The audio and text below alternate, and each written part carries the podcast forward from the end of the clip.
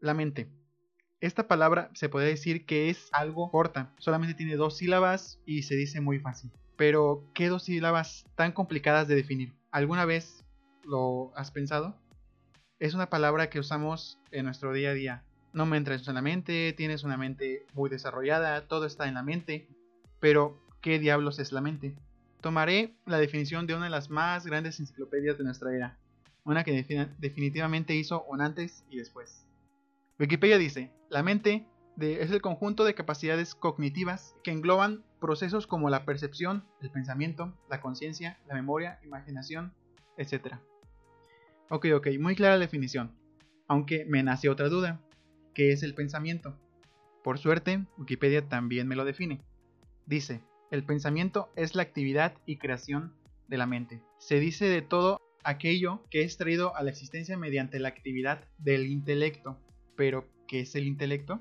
Wikipedia, de nuevo al rescate, nos dice que el entendimiento o intelección, en su sentido más común y tradicional, se considera como la facultad de pensar. Pero, ¿qué es pensar?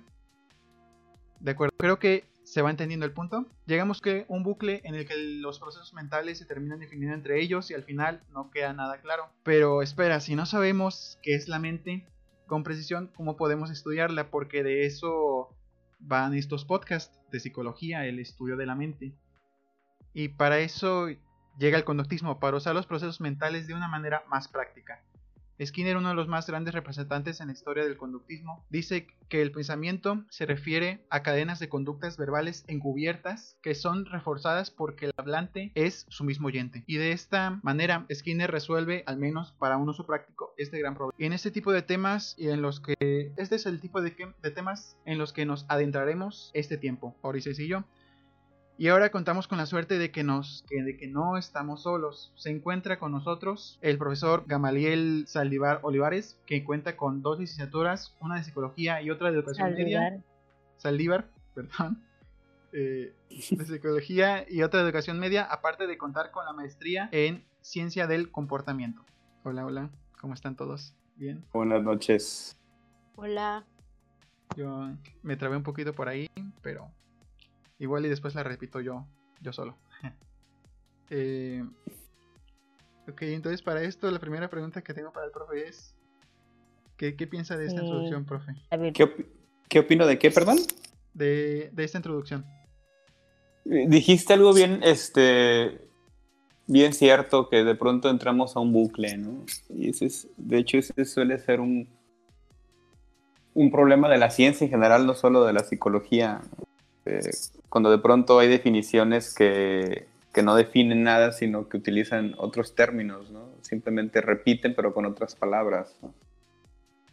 Como eso de, este, ¿qué es la mente? Pues lo que piensa, y qué es pensar, pues lo que hace la mente, ¿no? Entonces, definiciones circulares eh, que son comunes en, muchas disciplinas, incluyendo obviamente la psicología, ¿no?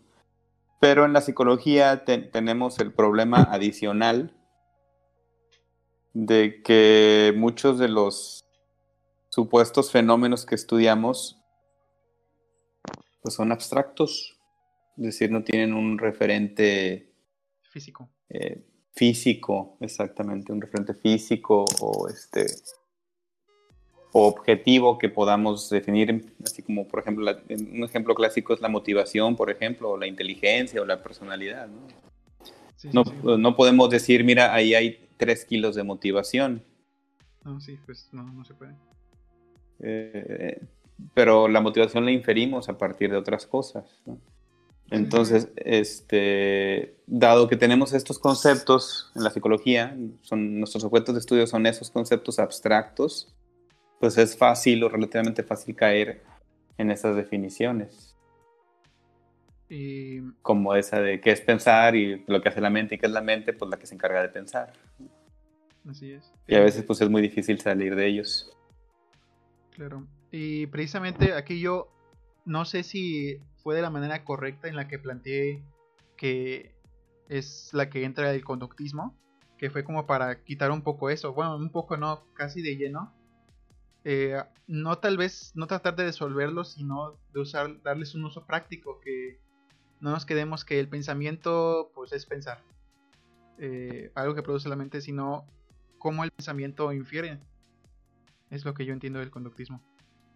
pero para empezar, no sé si mi idea de conductismo es este, eh, digamos, la buena. Entonces, me gustaría que usted nos ofreciera cuál es su idea de conductismo, qué es el conductismo, no en grandes rasgos, pero un poquito, que nos explicara para usted qué es el conductismo o, qué es el conductismo, según lo que ha leído.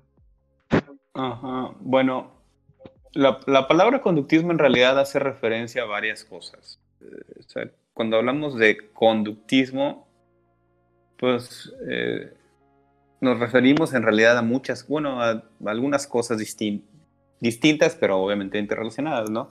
Es un término genérico que se puede referir, eh, por ejemplo, a la disciplina científica que hace ciencia básica, cuyo nombre real es análisis de la conducta o análisis experimental de la conducta.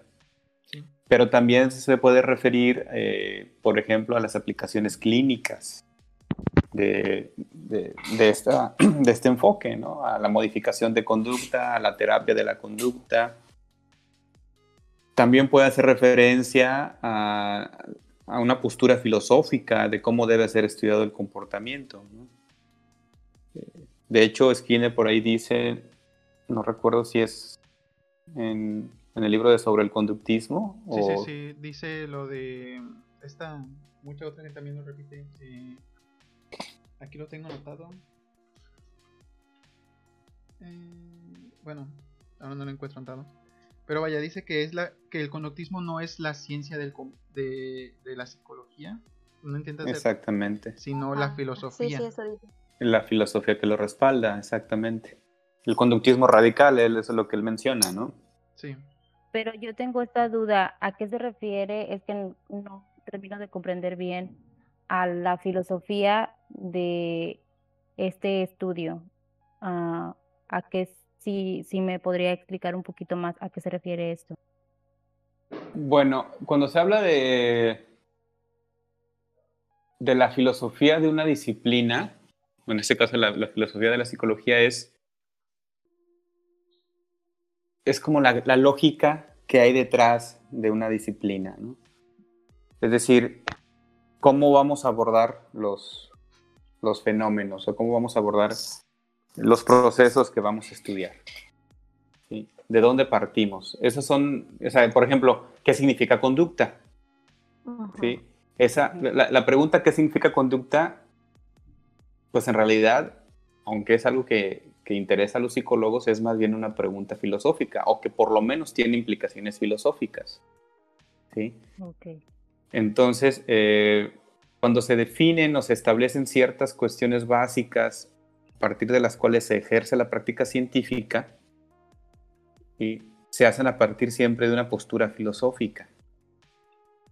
Es, como decir así, cómo ve el, como la manera de ver la psicología, por decirlo así. exactamente. Según el conductismo sería, ¿no? En este caso, porque pues también hay otras filosofías que serían las de las otras corrientes ¿no? Si no me equivoco, o sea, cada corriente, tiene su filosofía, ajá, su manera de pues, ver. Su manera de pues fíjate, ahí sí te queda un poco mal porque no estoy muy enterado de cómo tengan otras corrientes su, su, visión filosófica. Sé que, por ejemplo, el, el, humanismo pues está emparentado con el existencialismo. Sí. Pero no sé exactamente qué tan eh, relacionados estén, ¿no? Porque hasta donde yo sé, están emparentados, pero no tuvieron así como que una secuencia de hechos históricos que llevaran uno al otro, ¿no? Entonces, este, no sé muy bien, pero sí, teóricamente, eh, toda, toda postura científica o teórica debe tener un, fundamento filosófico. Ok, pero aquí también a mí me nace otra duda, porque leyendo, eh, bueno, antes de nada, no sé si se le respondió la duda bien Ah, sí, sí, que ya, ya me estoy. Para antes de irme. Sí. Ok, creo que dijo que sí. Eh, sí. ok, perfecto. Entonces, yo leyendo un poquito más, este, estaba... No sé, es que sí llegué a varias, no sé, preguntas que ahorita ya viéndolas, no sé si tiene que ver con esto, pero... Porque estaba leyendo sobre el análisis funcional. No sé si ese también es parte de, de la, de la filosofía de, del conductismo o precisamente el conductismo, cuando te refieres a conductismo radical, ya te estás refiriendo a análisis funcional. No, no, conductismo radical sí es una postura filosófica, ¿no? Es, un, planteamiento epistemológico. Perdón por el escándalo. Sí, no se preocupe. Este, el, el análisis funcional bueno, no sé exactamente cuál sea la, este, la referencia a partir de la cual leíste análisis funcional, pero análisis funcional eh, es un término de, la, de una de las aplicaciones clínicas del conductismo.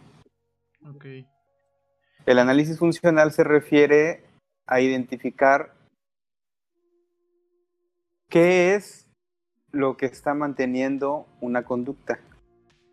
Es decir, cuál es la función, por ahí, de ahí viene, cuál es la función que la conducta cumple para el individuo. O dicho de otra manera, cuando se, se ejerce una conducta, ¿qué reforzador se obtiene? Entonces no está ligado al 100% con el conductismo, no es como que... Sí, no, no, no nace de él ni, ni siendo conductista necesariamente tienes que aplicar el análisis funcional porque obviamente como partimos también otro gran problema que, que según con, pues que hemos visto es que como no hay acuerdos este no hay muchos acuerdos este eh, más, más adelante queremos como que entrarnos un poquito en eso eh, pues no vaya no necesariamente el análisis funcional tiene que estar ligado al conductismo bueno, está ligado, forma parte de las posturas clínicas del conductismo, ¿sí? Pero no está ligado directamente con este. Con todo lo que usted mencionaba, ¿no? Si no me equivoco. O sea, porque dice que el conductismo como tal eh, se puede aplicar inclusive tanto a la ciencia, o sea, investigaciones en otro aspecto. Pero cuando hablas de análisis funcional, hablas específicamente de una implicación clínica. Exactamente. O sea, psicológica nada más. Sí, pero dentro del conductismo, ¿no? Entonces, eh, alguien, o sea, un conductista que haga ciencia básica, pues no se va a, involucrar con el análisis funcional. ¿sí? Pero si uno es conductista, pero eh, clínico, es decir, es terapeuta conductual, pues eh, probablemente la, el análisis funcional sea la primera gran herramienta que tiene que utilizar. Ok, sí, eh, el análisis funcional, si no me, yo también tengo como de otra manera anotado que y precisamente nos sirve como para abordar un poquito el conductismo radical, si no me equivoco, es que tiene que ver que la, la relación de ambientales y variables conductuales. Esto es, según yo, es el análisis funcional. Pero. Pero solamente eh, en el análisis funcional se ocupan estas relaciones de variable independiente y variable dependiente. Bueno, los términos de variable independiente y dependiente se aplican prácticamente en cualquier ámbito de la ciencia, no solo de la psicología. ¿Sí? Cuando ustedes lleven eh, seminario de investigación o metodología de la investigación, pues van a, a conocer estos términos, ¿no? Y se utilizan no solo bajo el enfoque conductista, se utilizan bajo cualquier enfoque. Cuando estábamos escribiendo la, eh, la introducción, hubo algo que, que Ceci, yo, yo me acuerdo que ¿Qué era lo que habías preguntado, Ceci, sobre los procesos mentales? Eh, bueno, eh, creo que se relaciona un poquito con la introducción que dice Jesús en este eh, aspecto del nos viene eh, abordando el psicoanálisis y luego también el cognitivismo. Según tengo entendido, para el conductismo, la mente y de procesos mentales no tienen relevancia. ¿Estoy en lo correcto? Sí, estás en lo correcto, pero requiere un poquito de mayor precisión la, la afirmación. Eh, de hecho, es, padre que lo preguntes porque esa suele ser una de las eh, principales críticas para el conductismo, ¿no? Que niega la, existencia de la mente, por ejemplo. ¿no? Y... Pero... Pero... Por ahí leí que mm, no es que la que simplemente no la no la concibe de la misma manera definitivamente que un psicoanalista, ¿no? o como lo ve el cognitivista, que es algo que funcione, son procesos que están dentro de la mente. Porque esto, según yo tengo entendido, es como una, una lista o algo así. Y el conductismo no lo, ve así. Tengo entendido que la mente,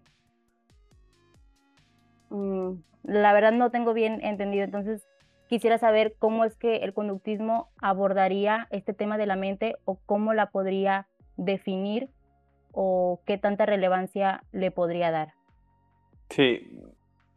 Eh, bueno, aquí hay que enfatizar algo. Eh, en realidad la mente no es una entidad, no es un, no es un, eh, no es un órgano, por ejemplo no es ni siquiera una función del cerebro, no está vinculada con alguna región del cerebro, ¿no?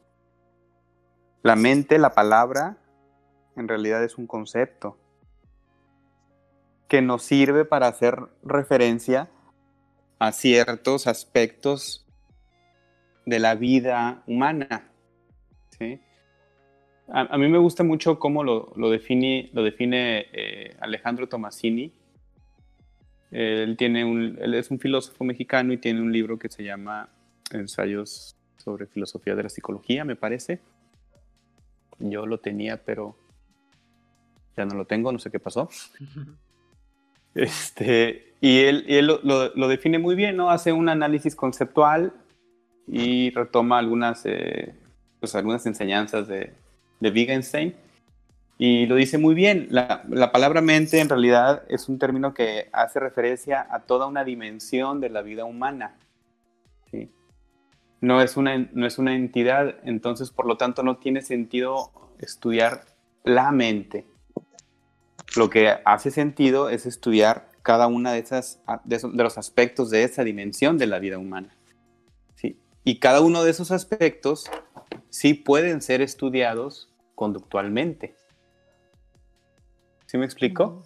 Sí. Entonces, por ejemplo, eh, uno de los aspectos con los que habitualmente se vincula la mente pues, eh, es el lenguaje, por ejemplo. En, vez de estudiar la mente, ¿sí? que no sabemos eh, este, si está ubicada en algún lugar o, este, o tiene alguna función directamente vinculada con el, con el cerebro, ¿para qué nos metemos en ese problema? Mejor estudiemos directamente los comportamientos asociados a eso que llamamos mente. Y entonces el conductismo lo que hace es, bueno, eh, el lenguaje, cómo se mantiene, cómo se adquiere, y cómo se desarrolla el lenguaje, pero por su cuenta, ¿no? La solución de problemas, que es otra de las, este, de las áreas ah, que habitualmente se asocian con lo que llamamos mente, pues cómo, cómo, cómo se desarrolla esa habilidad, qué es lo que mantiene esa habilidad, en qué condiciones o qué situaciones esa habilidad se presenta o se desarrolla. ¿sí? Así es como el conductismo eh, aborda habitualmente aquello, aquellos fenómenos o aquellos comportamientos de lo que habitualmente llamamos mente, sin necesidad de hacer referencia a una entidad o a un constructo que a lo mejor lo único que está causando pues son más problemas.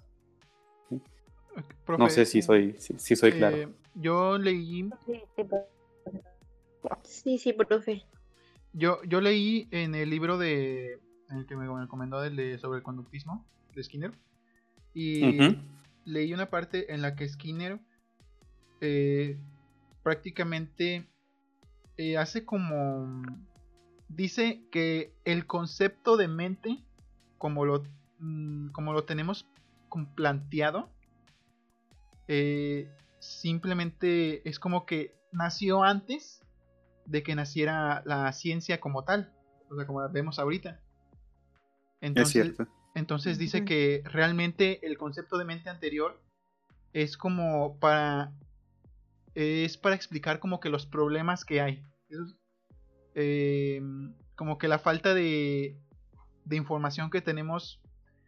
Ahora sí que es que precisamente sobre esta, pero vaya, Skinner la redefine como que no, la mente no es algo exactamente como se dice, eh, algo separado de nosotros, no es como que puedan ponernos un imán y sacarnos la mente.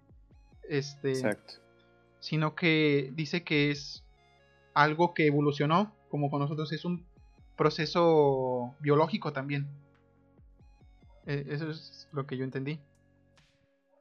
Sí, bueno, hay, hay, un detalle, este, ahorita que dijiste que el concepto de mente es anterior al surgimiento de la ciencia y pues es anterior al surgimiento de la psicología, ¿no?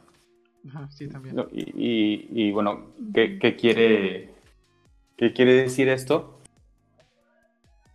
Eh, bueno, ahí habría que, sería muy interesante analizar en qué condiciones y en dónde surgió el concepto de mente, ¿no? Y pues muy probablemente haya sido un término surgido en un, pues no en un ámbito científico, sino en un ámbito coloquial, ¿no? Para hacer referencia a ciertas cosas. Entonces la palabra mente no tiene un, eh, un uso técnico, un uso científico, como muchos de los grandes conceptos de la psicología. Ajá. Entonces ese es, también un problema muy común en la psicología que ya muchos autores han señalado. Sí, muchos, muchos psicólogos, eh, el hecho de, retomar conceptos del lenguaje cotidiano, del lenguaje ordinario, y volverlos este, nuestros conceptos técnicos, nuestros conceptos científicos y estudiarlos, cuando en realidad, pues probablemente solo estemos generando confusión, porque no tienen un estatus científico, cumplen otra función, que es la comunicación cotidiana, ¿no? Si nosotros decimos mente, pues sabemos muy bien a qué nos referimos, pero no podemos estudiarla a partir del uso que le damos en la vida cotidiana, porque no tienen un estatus científico. Entonces, ese es también un, un problema con la mente, ¿no? Sin embargo, está tan arraigado en la, en, la, en la cultura, en la forma de ver la vida, que es difícil incluso para el psicólogo desprenderse de, de eso, ¿no? Ok. Inclusive, eh, si uno está estudiando psicología y empieza a entender algunos procesos, algunos fenómenos, pues de todos modos en algún momento va a darse cuenta que está utilizando un lenguaje cotidiano, pues, Sí. porque estamos inmersos en una cultura, ¿no? En un ambiente social en donde esas prácticas son útiles. Entonces, hasta para el psicólogo es difícil desprenderse de esas, de esas, este, pues de esas expresiones, pues. Pues hasta donde yo tengo entendido, eh, algunas corrientes, bueno, de esas expresiones no sé bien, no sé si es a lo que se refiere, pero por ejemplo el psicoanálisis, este, pues de plano, digamos que la mente no vendría siendo como el inconsciente, el consciente, el subconsciente, y este, no sé si eso es a lo que... Porque sí, aquí en psicología hablamos mucho ahora sí, procesos mentales, todo esto. Y a veces hasta yo la verdad llega un punto en el que, o sea, si lo comparo, o sea, sí llega un punto en el que te confundes. Eh, porque como se dice, ya de plano, no... Me acuerdo que yo, yo estaba platicando con mi hermano acerca de todo esto de... De convertir eh, la... eh, de lo de programación. De que hacer un cerebro eh, programado, simulado y todo esto. Y yo me acuerdo que estuve en una dura discusión con él sobre que no se puede, o sea, no se podría, jamás se podría, o al menos primero tendrían que descubrir este eh, de dónde nace las ideas, o de dónde nace el pensamiento, o de dónde sale la imaginación, este, o cómo sueñas, todos estos conceptos tan abstractos, o sea, tan de plano que no... Vaya, no, no, no sabía, ahí es donde yo sí decía que es que es todo esto que, estoy viendo. Porque cuando yo me puse de lo de pensamiento, yo me puse, pues ahora sí que pensamiento, pues no, no es, es este, cuando, no sé, cuando estamos, no solamente es la comunicación, sino nuestra voz interna. Este, digo, perdón, eso es lenguaje, pero nuestra voz interna que es y todo eso. El lenguaje. Eh, el lenguaje, exactamente, pero no, yo no me quería atrever a decir que la voz interna era el lenguaje porque yo quería eh, encontrarle un mayor trasfondo. Pues no, eh, el, que te va a dar la respuesta para eso pues es, es Vygotsky.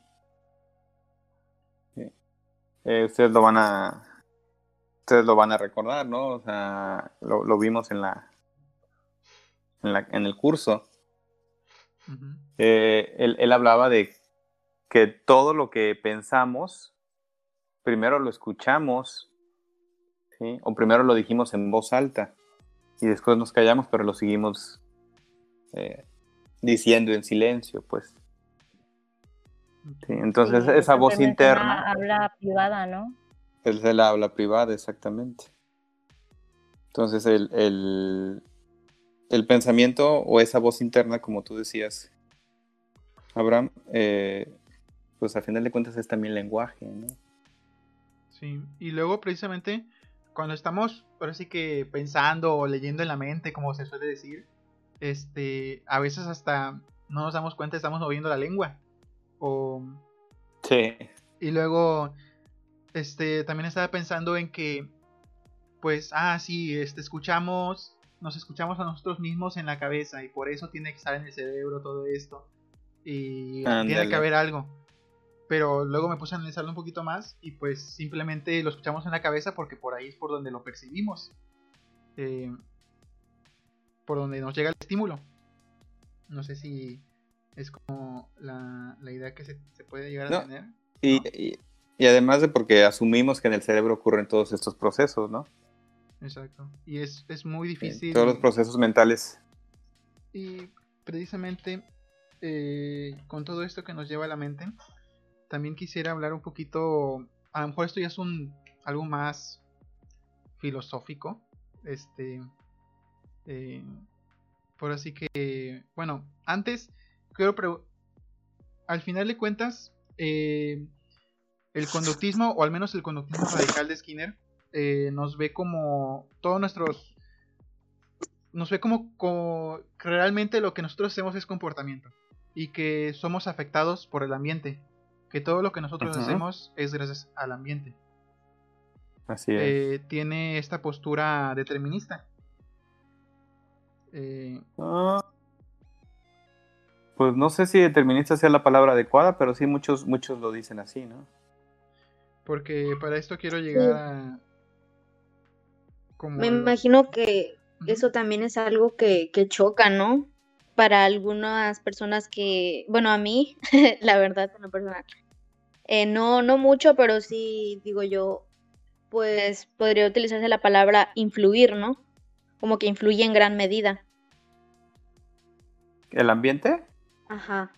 Sí, desde luego. Eh, eh, es decir, sí, el, la postura conductista sí dice, lo dice claramente, lo dice abiertamente, que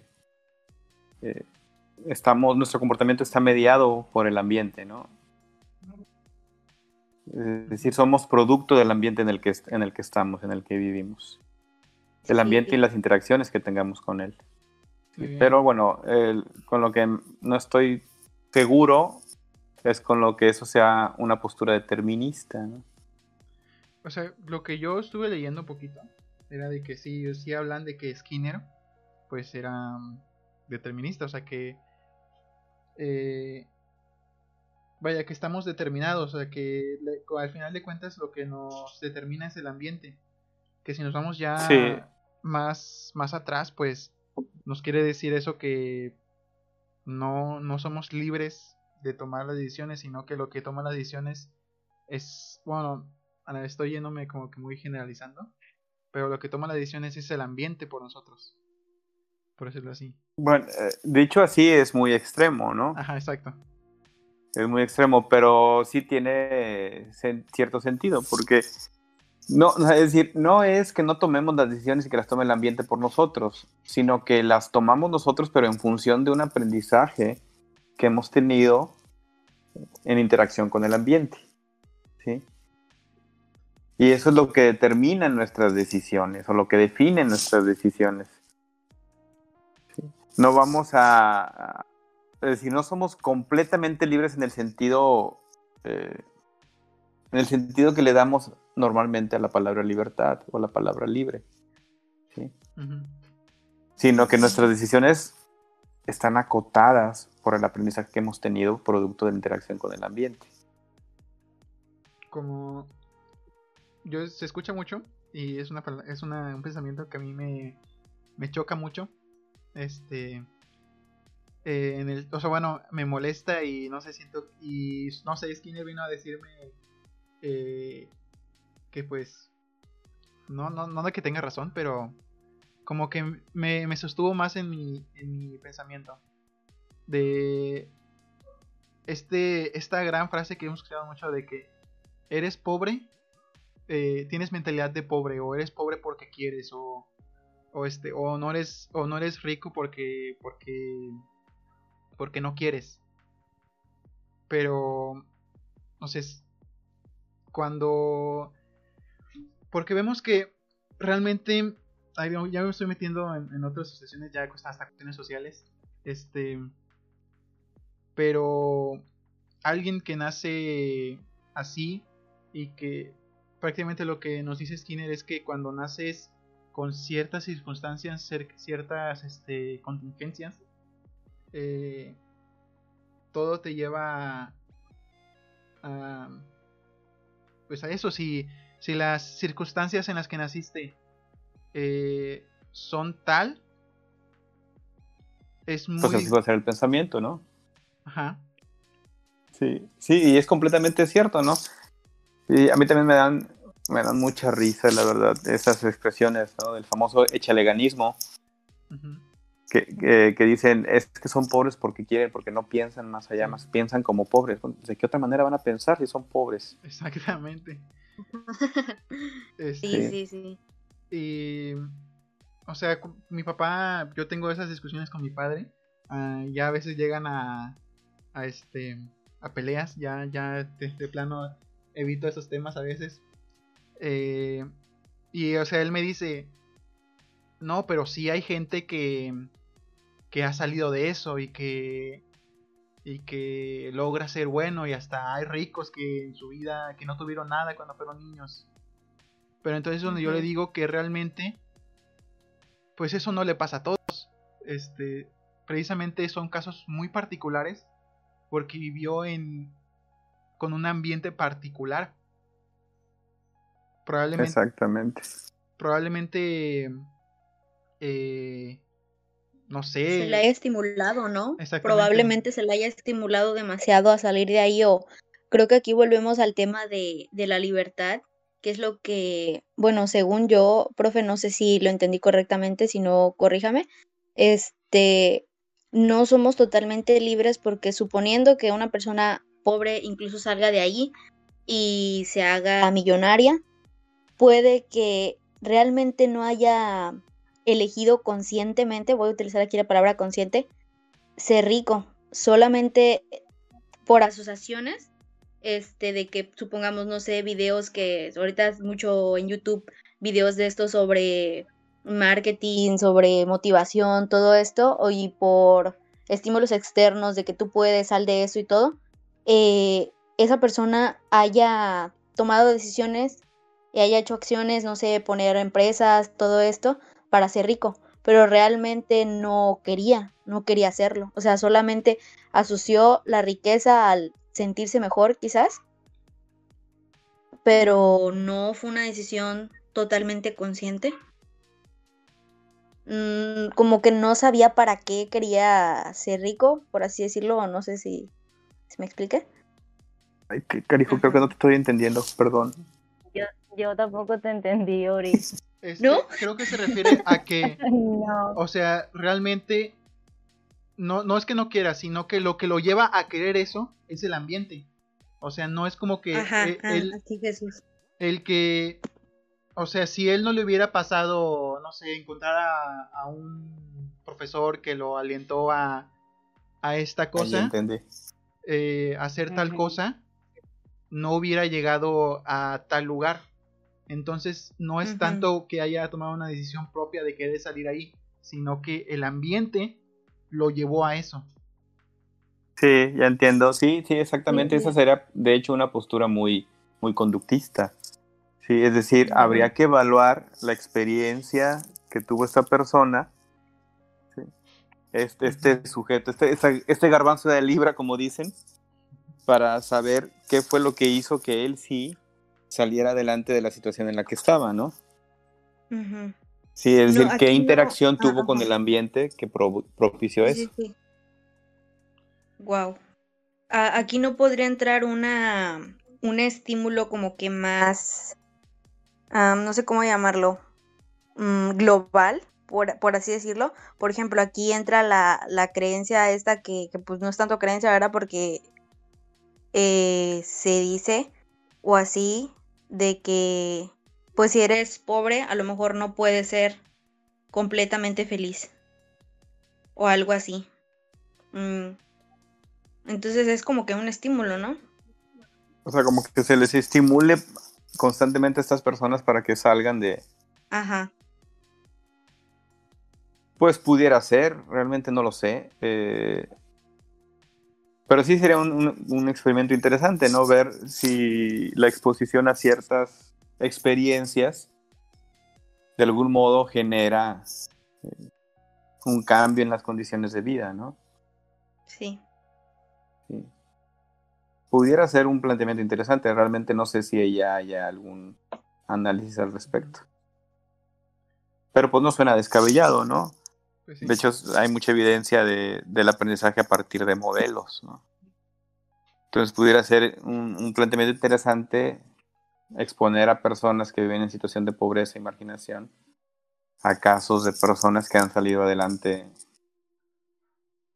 eh, habiendo estado también ahí, ¿no?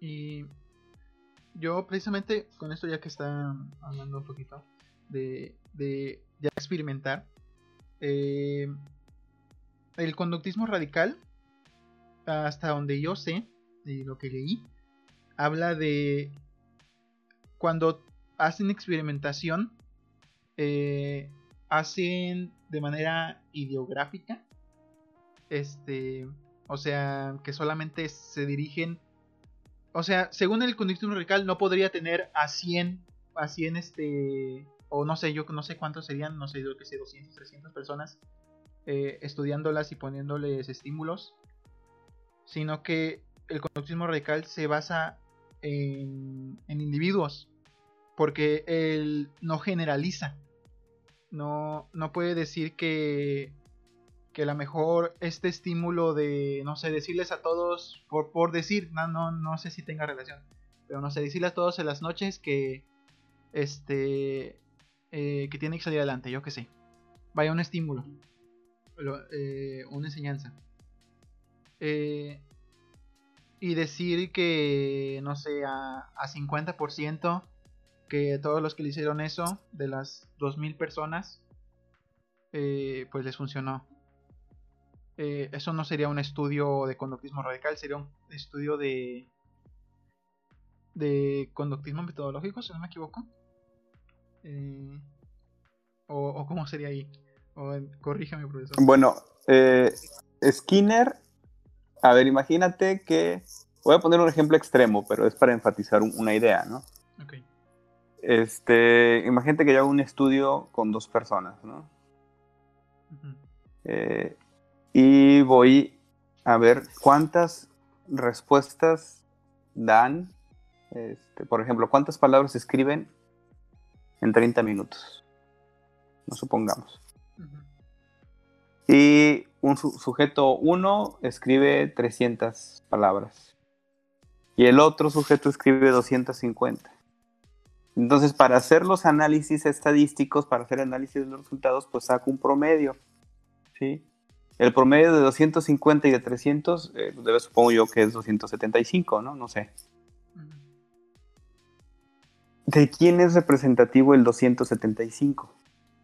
¿A quién representa? No sé. A ninguno de los dos. Porque uno tiene 300 y el otro tiene 250, ¿no? Entonces el promedio es 275, 275 no me habla de ninguno de los dos sujetos. Ay, profe, yo me metí a psicología para no, estar leyendo números. es cierto. Híjole, ya, ya te veré cuando lleves estadística. No, sí. Pues ya, ya, ya. Era Este... Bueno, aparte les diré que eh, ya la ciencia de datos ya nos tragó, ¿eh? ¿Cómo? A ver, explíqueme eso, profe. Sí, esa es una mala noticia para muchos psicólogos que habíamos estado evadiendo la estadística. A ver, díganos, díganos. La famosa ciencia de datos, que no es más que estadística llevada a su máxima potencia, ya se tragó a muchas disciplinas, incluyendo la psicología. Oh, no. ¿Me pongo a estudiar ciencia de datos mejor? Eh, probablemente sí pudiera hacerte profesionalmente más práctico. Pero, a futuro. ¿qué es, este, ¿Qué es la ciencia de datos, profe? Explíqueme eso un poquito. Pues la, ciencia de datos no es otra cosa más que estadística, pues. Pero es, eh, pues ha sido justamente a partir del, Internet y la cantidad enorme de datos que se generan, que, se, que se produjo una necesidad de, pues, de manejar grandes cantidades de datos, gran cantidad de información para identificar, entre otras cosas, los, los patrones de comportamiento de los usuarios de los servicios de Internet. Ok, o sea, esta, me está hablando de... O sea, la ciencia de datos tendría que ver con lo que pasó de Cambridge Analytica, de todo esto de... Es algo que utilizaron en este para... Vaya, para... Con lo que pasó de, de las elecciones de Estados Unidos. Eh, sí, bueno, e, e, eso es, eso es un uso, pues, de la ciencia de datos. Ajá, exactamente. Que, que hicieron con la, con la ciencia de datos, o sea, un uso, eh, hicieron los perfiles de las personas y, de acuerdo con los perfiles de las personas, que es todos los datos de los likes, y todo, eh, yo por eso ya dejé Facebook. Lo que visitan, las páginas que, los correos que escriben, todo eso genera información. No solamente y entonces para poder para poder eh, controlar o cuantificar esa información, pues se recurre a la estadística, pero llevada a su máxima potencia. Y eso es la ciencia de datos. Y eso se está aplicando también en otros campos en otros ámbitos, incluyendo la psicología. O sea que sí se podría generalizar. Eh, Sí, bueno, de hecho, el, ejemplo que les ponía de, de los 250 y el 300 que nos da un promedio de 275, esa es una postura muy esquineriana. Skinner eh, rechazaba el uso de la estadística para el estudio del comportamiento. Y, de hecho, como tú decías, pues él, fue muy claro, dijo, eh, la, la, psicología, o bueno, más que la psicología, el, el, conductismo o el análisis de la conducta estudia al individuo, estudia la conducta del individuo, entonces no tiene ningún sentido que estudiemos al, al, grupo o, estudiemos un promedio, porque ese promedio no es representativo de nada. ¿Sí? Esa postura se ha mantenido dentro de ciertas este, tradiciones conductistas, ¿sí? y algunas posturas cercanas como el interconductismo. Pero en términos generales ya es muy raro ya es más común el conductista que hace análisis estadísticos muy profundos. O sea, ya se podría... Profesor. Sí. Eh, ahorita que estamos hablando de esto de cómo se estudia o, cómo ahora se está eh, metiendo la estadística y eso, el conductismo en sí, cómo estudia al humano o cómo lo ve. Eh, ese es una, es uno de mis temas favoritos, ¿no? Eh, porque suele ser muy, suele ser otra de las críticas, ¿no? Eh, otro de los puntos débiles que algunos consideran débiles del conductismo, pero es también un malentendido. Eh, muchos dicen, por ejemplo, por el hecho de, trabajar con, aves en, estudios experimentales o con ratas, y luego tratar de llevar eso, los principios ahí este, obtenidos o identificados, llevarlos a la práctica clínica o, inclusive también científica humana, pues muchos dicen es que los comparan o los consideran animales. Eh, lo cual es un poco pues, este, reduccionista, ¿no? O por no decir absurdo. ¿Sí? Eh, en realidad, lo que hace el, conductismo es, lo, o sea, lo que creo de, lo que parte es que se comparten algunas cuestiones con estas especies o con todas las especies, ¿sí? Particularmente los procesos de aprendizaje, ¿sí?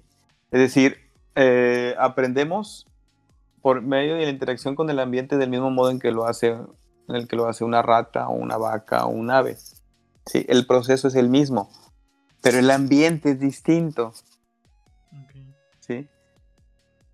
Y de hecho, Skinner lo dice muy claramente en varios de, sus textos. Estamos insertos en una cultura, ¿no? No podemos desprendernos de la cultura. Entonces nuestras, nuestras contingencias de reforzamiento o las contingencias de reforzamiento a las que el humano es expuesto, pues son de tipo cultural. ¿Sí?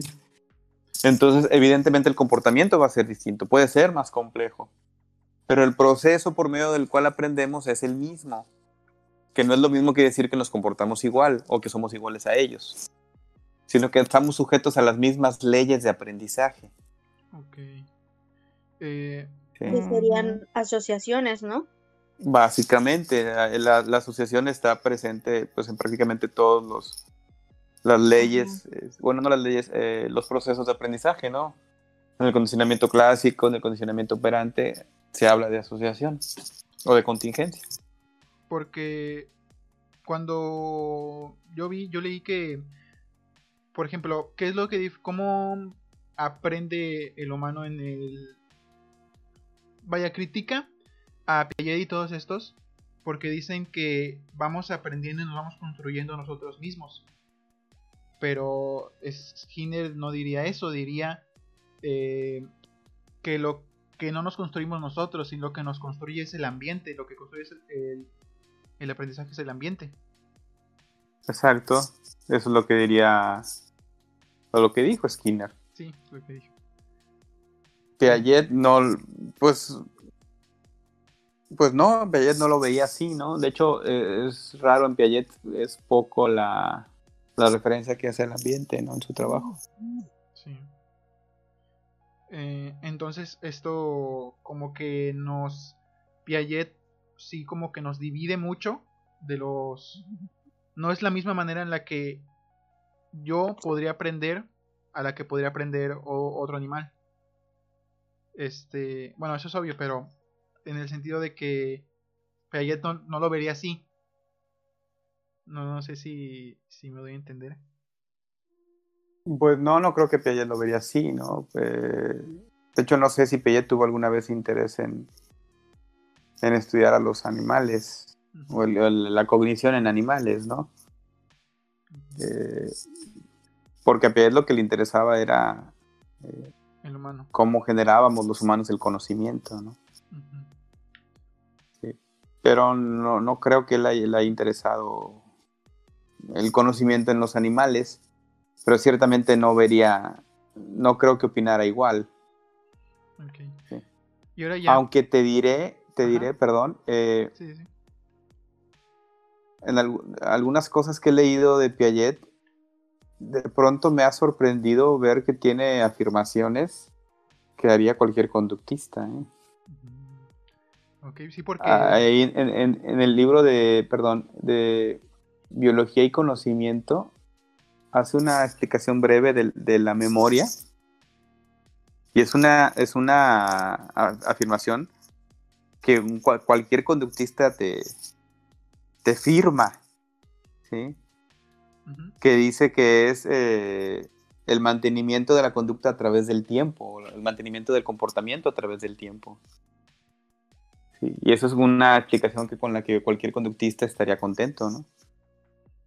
Sí, aunque él no era, Piaget no era conductista, ¿no? Pero de pronto sí uno se topaba, si le da Piaget, con, con afirmaciones que, con las que cualquier conductista estaría, estaría feliz. Se relaciona, ¿no? De, de cierto modo. Siento yo que incluso algunas a las corrientes siento que se relacionan igual y le digo no sé si esté equivocada pero yo por ejemplo a lo mejor voy a decir algo garrafal porque eh, mire es que yo veo que por ejemplo para el psicoanálisis pues ve que los hábitos, pues creo que son condicionados, ¿no? Em, entonces, eh, para, para Freud, siento yo que los hábitos serían como que inconscientes. Al final de cuentas es lo mismo, porque son cosas automáticas que a veces hacemos sin darnos cuenta. Entonces siento yo que ahí entra la relación entre el psicoanálisis y el conductismo. O sea, quiere decir lo mismo, pero pues uno se, se evoca más a lo a la mente, a todo esto, y otro a lo de fuera. Ajá. Sí, bueno, ahí hay que, eh, es cierto lo que dices, ¿eh? pero ahí hay que, eh, puntualizar algunas cosas. Primero, el psicoanálisis, Freud, pues no pretendía crear una teoría que explicara el comportamiento, ¿no? Es decir, no crearon, no creó, perdón, Freud, una teoría o una disciplina científica para explicar el comportamiento. Él creó un tratamiento para cierto tipo de trastornos, o lo que él llamó trastornos, ¿no? La neurosis, la histeria, ¿no? Todos estos conceptos que ya creo que ya están en desuso. Sí, pero eso era lo que a él interesaba, ¿no? Al final de cuentas era, era un psiquiatra, ¿sí? Entonces, pues sí, ya, ya en, otras ocasiones me he topado con este con comentarios de ese tipo que han, lo, han dicho inclusive este pues destacados investigadores, ¿no? Que sí, sí es factible identificar eh, aspectos en común, ¿no? Entre, entre las, las corrientes psicológicas.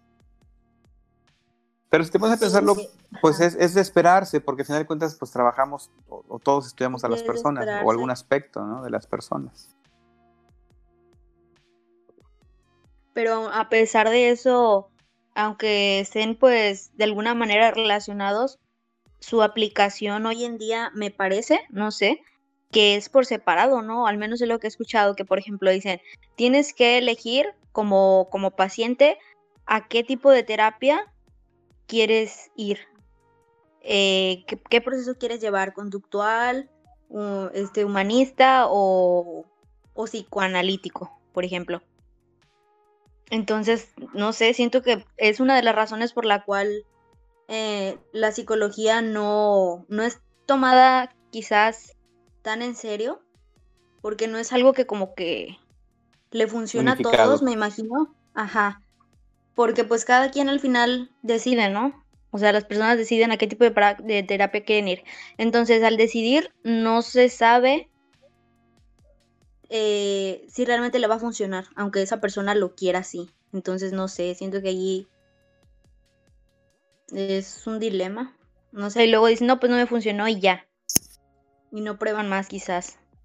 Quizás, no sé, por ejemplo, he visto que el humanismo es el que eh, se está usando mucho y van a ese y quizás no les funciona y no quieren ir a uno a una terapia conductual, no sé, o psicoanalítica.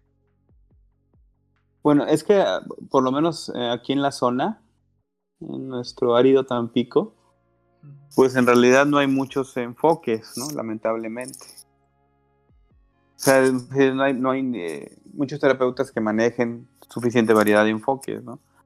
Yo creo que de lo que menos hay es de enfoques conductistas.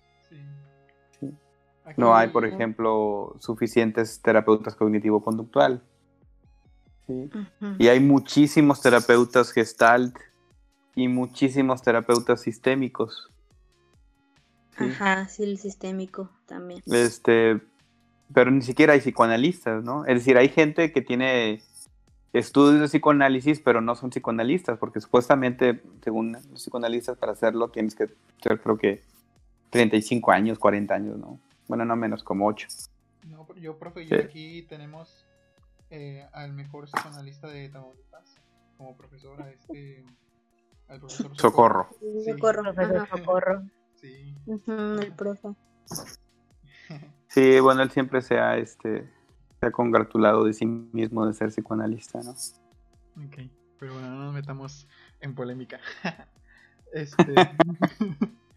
eh, eh, yo tenía una, una curiosidad, regresando un poquito al tema de cómo, cómo nos ve el, el conductismo a, a nosotros, sino, y todo esto de que usted habla de que los, de que pues da, los animales hacen estudios con animales y eso. Cuando yo descubrí, así mágicamente, este, descubrí eh, la página esta de los artículos, eh, Reda- Redavic, Redac, no sé cómo se llama. Y que Redalic. te- Redalic. Este, te puedes meter y, ver más información sobre la revista total. Te dice cuántos, vaya, te, dice- te da mucha información de la revista.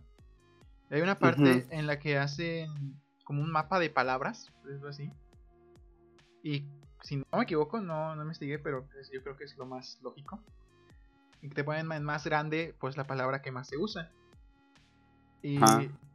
si, si no me equivoco, o, o la. Y más en grande me aparece ratas.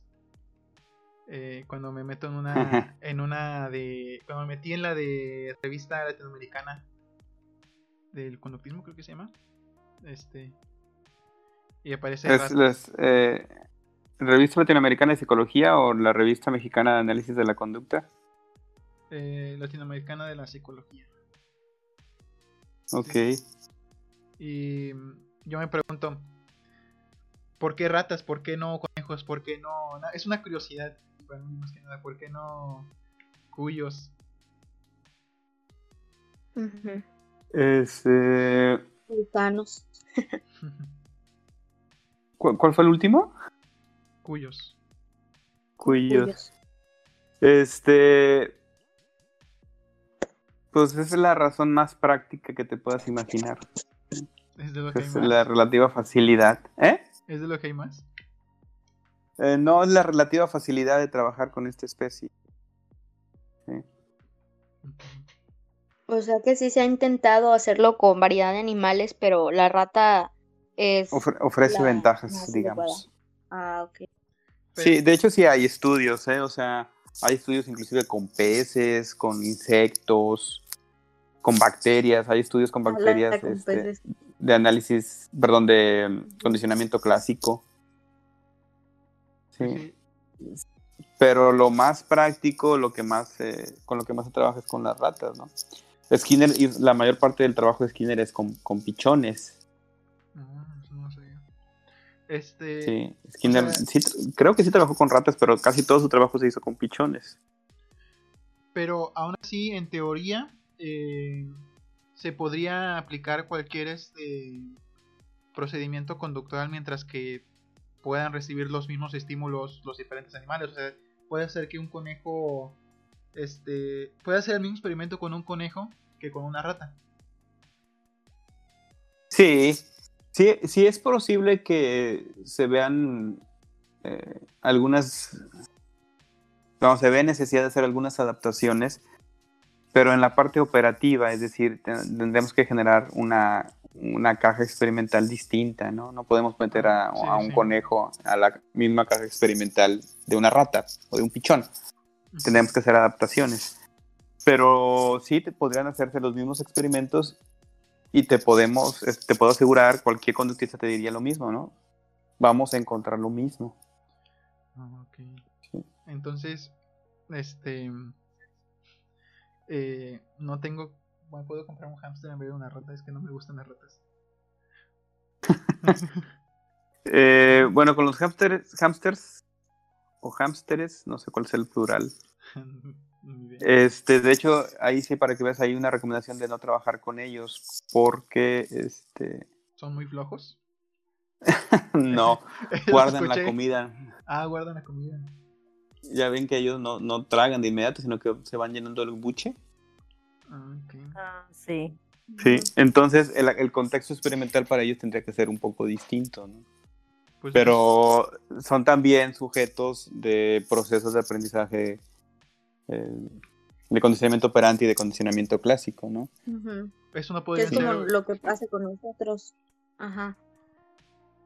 es- ¿Cómo? A ver, no Ah, escuché. sí, Que, sí, sí. que es como lo que hace con nosotros, ¿no? Al fin de cuentas, o sea, suponiendo que, por ejemplo, algunas personas son más como cuyos y otras como, no sé, ratones. O sea, me refiero a Yo que soy- cada persona es diferente. Entonces, Porque es un gato, profe. porque, Porque, profe? porque es lo que tengo aquí en casa, entonces lo primero que se me ocurrió. Ah, Ah, bueno, yo soy una abeja. ¿Por qué? No sé, se me acaba de ocurrir. Ajá. Este, es- esto ya se entonces, ¿De mascotas? Sí, ya. si alguien entra mascotas. justamente en este minuto, va a empezar que es una. Condis- O ya no es psicología. ya estamos sacando nuestro animal interior. nuestro ani- ya estamos proyectándonos. ya no es conductismo, ya es psicoanálisis. Oh, diablo. No, este, entonces sería como que a cada quien se nos adapta de manera diferente, ¿no? Entonces el conductismo no es como que siga hoy en día esta idea de que no existe eh, los procesos mediadores, por así decirlos, que es este el pensamiento y todo esto, sino que cada quien tiene rasgos fisiológicos, o sea, estructuras eh, de su cerebro eh, de manera diferente. Y el conductismo lo que hace es adaptar el ambiente a esas características para que funcione en esa persona. Mm, mm. No comprendo. A ver, ahí- ahí está- ¿estás hablando de, de como de tratamientos? ¿Lo, lo- lo estás enfocando de ese modo? ¿Como de la clínica? Ahí entró y salió.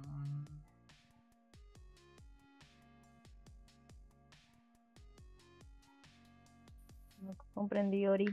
Oriana, ahí estás. O sea, el, el conductismo lo que hace es, es trabajar con... mm, busca al final de cuentas lo mismo, ¿no? O sea, un aprendizaje. Y se utilizan reforzadores, eh, quizás, y un procedimiento, pero lo adapta a la persona. Sí, eso, eso es eh, la clave, ¿no? De hecho, Ah. siempre se ha dicho eso cuando se... ustedes lo van a ver cuando lleven eh, los temas de modificación de conducta. Todos los tratamientos son personalizados. ¿sí? Inclusive, para poder aplicar un reforzador, pues hay que identificar qué puede funcionar como reforzador para esa persona en particular o para ese individuo. Porque lo que es reforzante para uno puede no serlo para otro. Sí.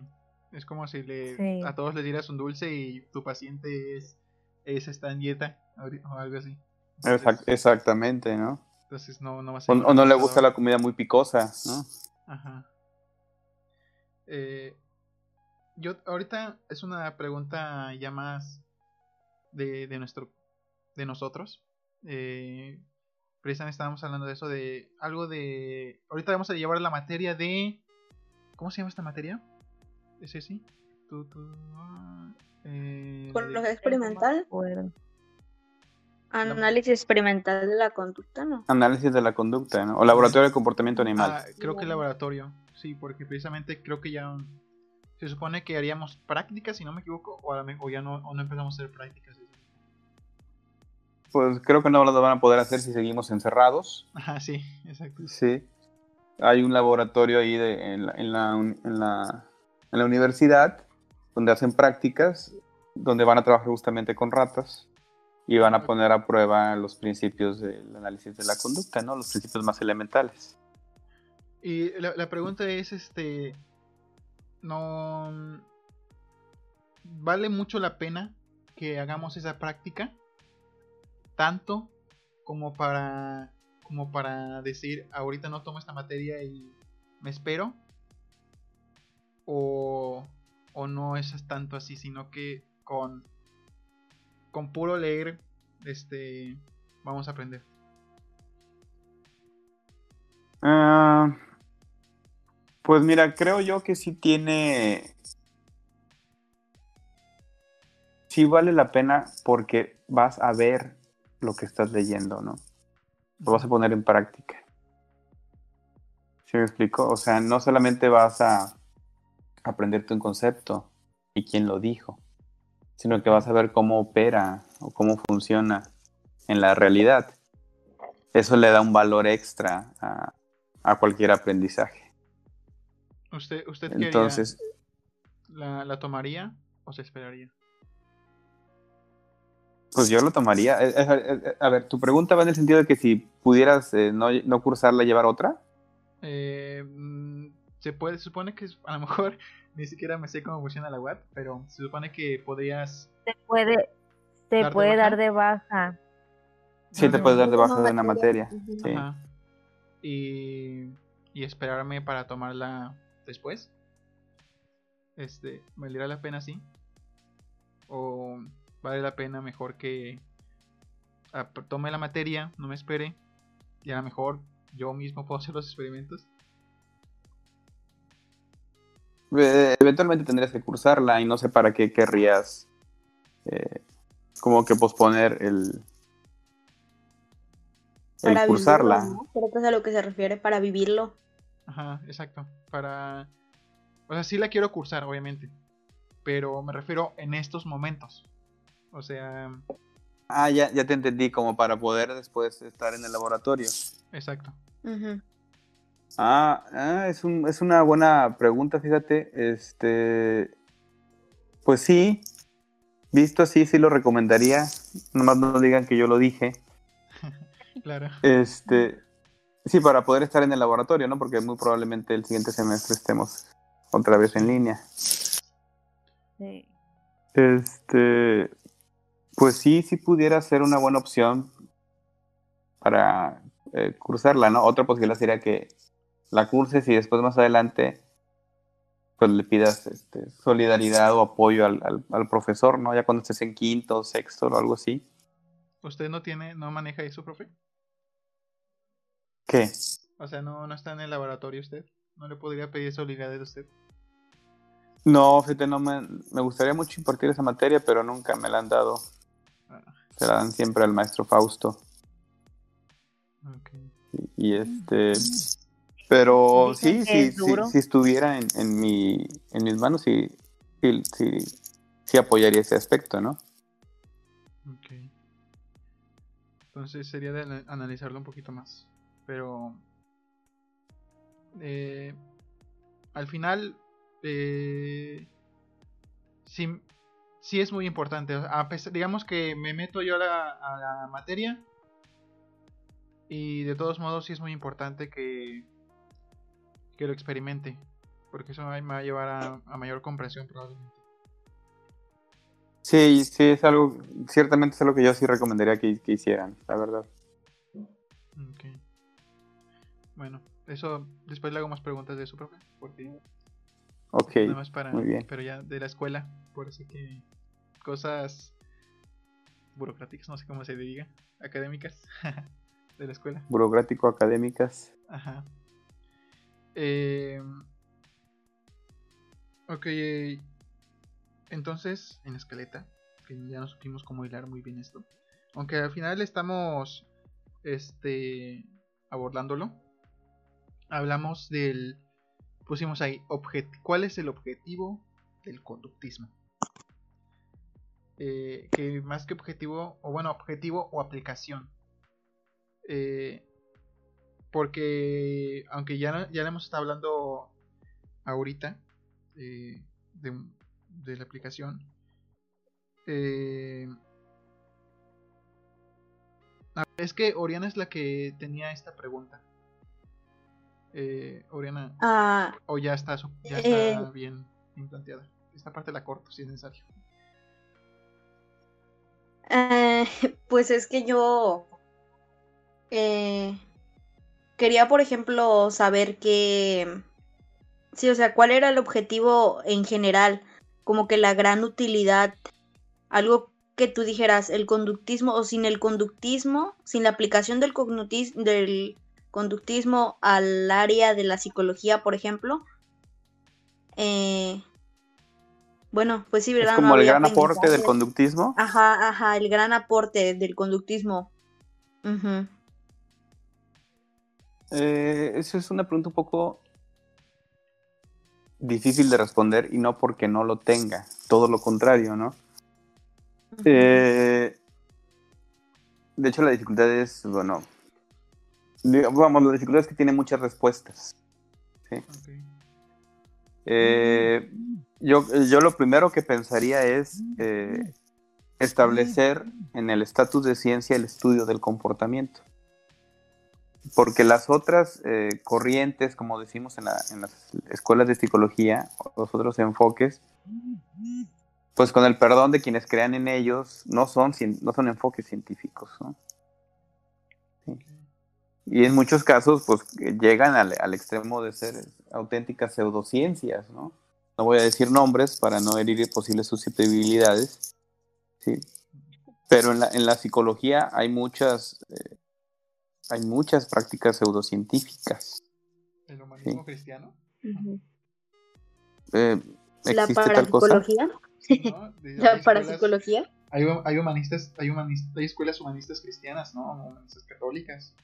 Sí, bueno, sí, pero sí. ese es como este lo que el nombre, ¿no? Pero no sé exactamente qué enseñen. ¿Sí? O si es como tal una corriente de pensamiento. Sí. Okay, okay. sí este, ahora bien, eh, hay, hay diversas aplicaciones del conductismo, unas no tan conocidas. ¿sí? La más conocida y que ha tenido un gran aporte eh, aunque muchas veces se le se le critica se le trata como como un tratamiento psicoterapéutico o psicológico de, de, de, pobre categoría. ¿sí? Pero la verdad es que los tratamientos conductuales son muy efectivos. ¿sí? Por ejemplo, ¿qué tan efectivos son que ya la Organización Mundial de la Salud habla de que la terapia cognitivo-conductual debe ser la primera opción para el tratamiento de múltiples problemas, por ejemplo, las, los problemas de adicciones, siempre se recomienda uh -huh. o siempre se dice lo más efectivo son los tratamientos cognitivo-conductual. ¿no? Uh -huh. Para el tratamiento de las fobias no hay otro tratamiento tan contundente y tan efectivo como eh, las, las, terapias conductuales, ¿no? la desensibilización sistemática, las terapias de exposición, las técnicas de relajación. Sí, este, profe, ahí yo tengo una pregunta. Sí. Eh, eh, no, no he estudiado así demasiado de cerca.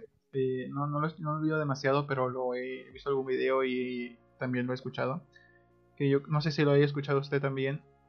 El caso este del pequeño Hans, ¿cómo se llama? O, vaya, el, el, las, ¿cómo explican las El niño, el, el, el, niño de... Ajá. Sí, no, pero no se llamaba Hans. Este... No, se llamaba otro nombre, pero no me acuerdo. Este. ¿El del ratón, tú dices? No, bueno. ¿Que le inducieron una fobia al pequeño Albert? Ah, bueno, pero no me refiero no. a ese. Me refiero al, a cómo, okay. cómo tratan las fobias eh, el psicoanálisis. Hablan de. Ah, de la, ah ok. De, no, ahí sí no sé. O sea, es que hay un, hay un este cuando se habla de fobias se suele hablar mucho de un caso de un niño que le tenía fobia a los caballos. Eh, no sé si lo haya escuchado profesor. No realmente no. Bueno se habla de que al, el psicoanálisis eh, le tenía miedo a, al caballo eh, no podía salir ni nada le tenía una fobia. Y luego más en esos tiempos que pues, todos usaban caballos. Eh, lo llevaron con Freud al niño este. Y. Oh, para hacerla no, muy larga, eh, al final, como que se sacó la conclusión que tenía la fobia del caballo. Porque tenía un complejo de Edipo. Este. Eh, no resuelto o algo así. Porque lo relacionaba. Uh -huh. con que este, el miembro del caballo lo relacionaba con el, con el papá, porque lo había atrapado, este, lo había visto por accidente cuando tuvieron relaciones con su mamá. Y mucha faramaya. Y que al final lo termina, digamos que la forma en que lo resuelve este Freud es que le explica al niño este pues todo esto de que pues este su papá y su mamá este tienen que hacer eso cosas así. Y mi pregunta es en cómo y luego había estado escuchando, por ejemplo, qué hubiera hecho un alguien si ese niño hubiera ido a una terapia conductual. Eh, ¿Cómo hubiera abordado esa fobia de, los caballos? Bueno, ahí pues, habría que, digo, no conozco el caso, no conozco la historia, pero habría que definir exactamente cuál es el, el, caso particular, ¿no? Es decir, le tiene fobia a, a, a, cualquier caballo y a los caballos en cualquier presentación, por ejemplo. es, decir, si nada más le da miedo un caballo vivo, viéndolo de frente, pues habría un tratamiento, ¿no? O un abordaje. Pero, por ejemplo, si le da miedo el solo hecho de imaginarse un caballo, habría otro abordaje. Pero, eh, en términos generales, los tratamientos conductuales para las fobias consiste en ir acercando gradualmente al estímulo fóbico o al estímulo que produce la fobia. Sí, por ejemplo, el tratamiento más utilizado, que es la, la desensibilización sistemática, pues consiste en identificar de todas las variedades posibles en las que un sujeto puede interactuar con un caballo, que van desde que se imagine el caballo, a que vea una foto de un caballo, a que vea un juguete de un caballo, a que vea una fotografía de un caballo. De todos esos, ¿cuál produce mayor nivel de ansiedad o miedo? y cuál es el que produce el menor nivel de ansiedad o miedo. Y se va exponiendo a cada uno de esos niveles de manera gradual hasta que es el menor nivel se ha superado y entonces se pasa al siguiente. Sí, eso se, le llama jerarquía de miedos. Entonces el punto es ir reduciendo la ansiedad en cada uno de los niveles a los que es, expuesto el sujeto. Ok. Creo que si entendí eso un poquito. Para. Eh, ahí me dice una palabra. La, ansiedad. Es como que una palabra que, que, se, usa mucho. Y por ejemplo, al menos eh, con Freud, este, la, ansiedad también se, utiliza demasiado. ¿Cómo ve la ansiedad del, conductismo? O sea, ¿a qué se refiere ansiedad el, el conductismo? Bueno, de hecho, el término ansiedad no es como tal un término conductista, ¿eh? ni siquiera en la. Ajá, sí, exacto. Pero ¿cómo lo ve, por eh, decirlo? pues es una, es, una emoción, ¿no? Ahí sí hay este. Más que, más que ansiedad se hablaría de miedo, ¿no? De eso sí se habla, ¿no? Ok, sí, porque Freud dice que cuando nacemos, este. Cuando nacemos con ansiedad ya. Que. Que ese, ese camino de cuando que estamos tan cómodos en, e, el vientre, en el vientre materno. Ajá, que cuando se nos saca este, de una manera violenta y o bueno, no necesariamente violenta, sino que pues en sí el cambio de ambiente es algo muy muy drástico. Eh, se genera esa ansiedad. ¿Así lo diría también el conductismo? Eh, no, bueno, para el conductismo eh, pues existirían, al igual que en otras disciplinas científicas, como el caso de la fisiología, por ejemplo, pues las emociones básicas, ¿no?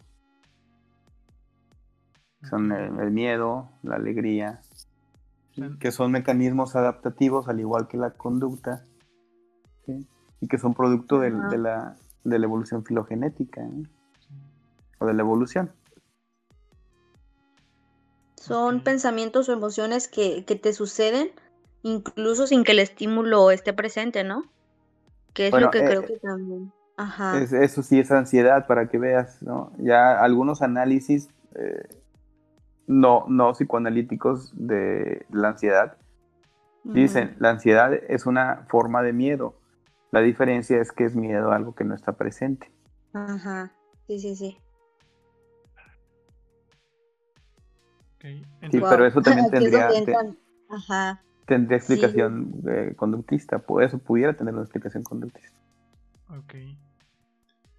Sí, porque... Oiga, profe, y ahorita, ay, Sí, dale, dale.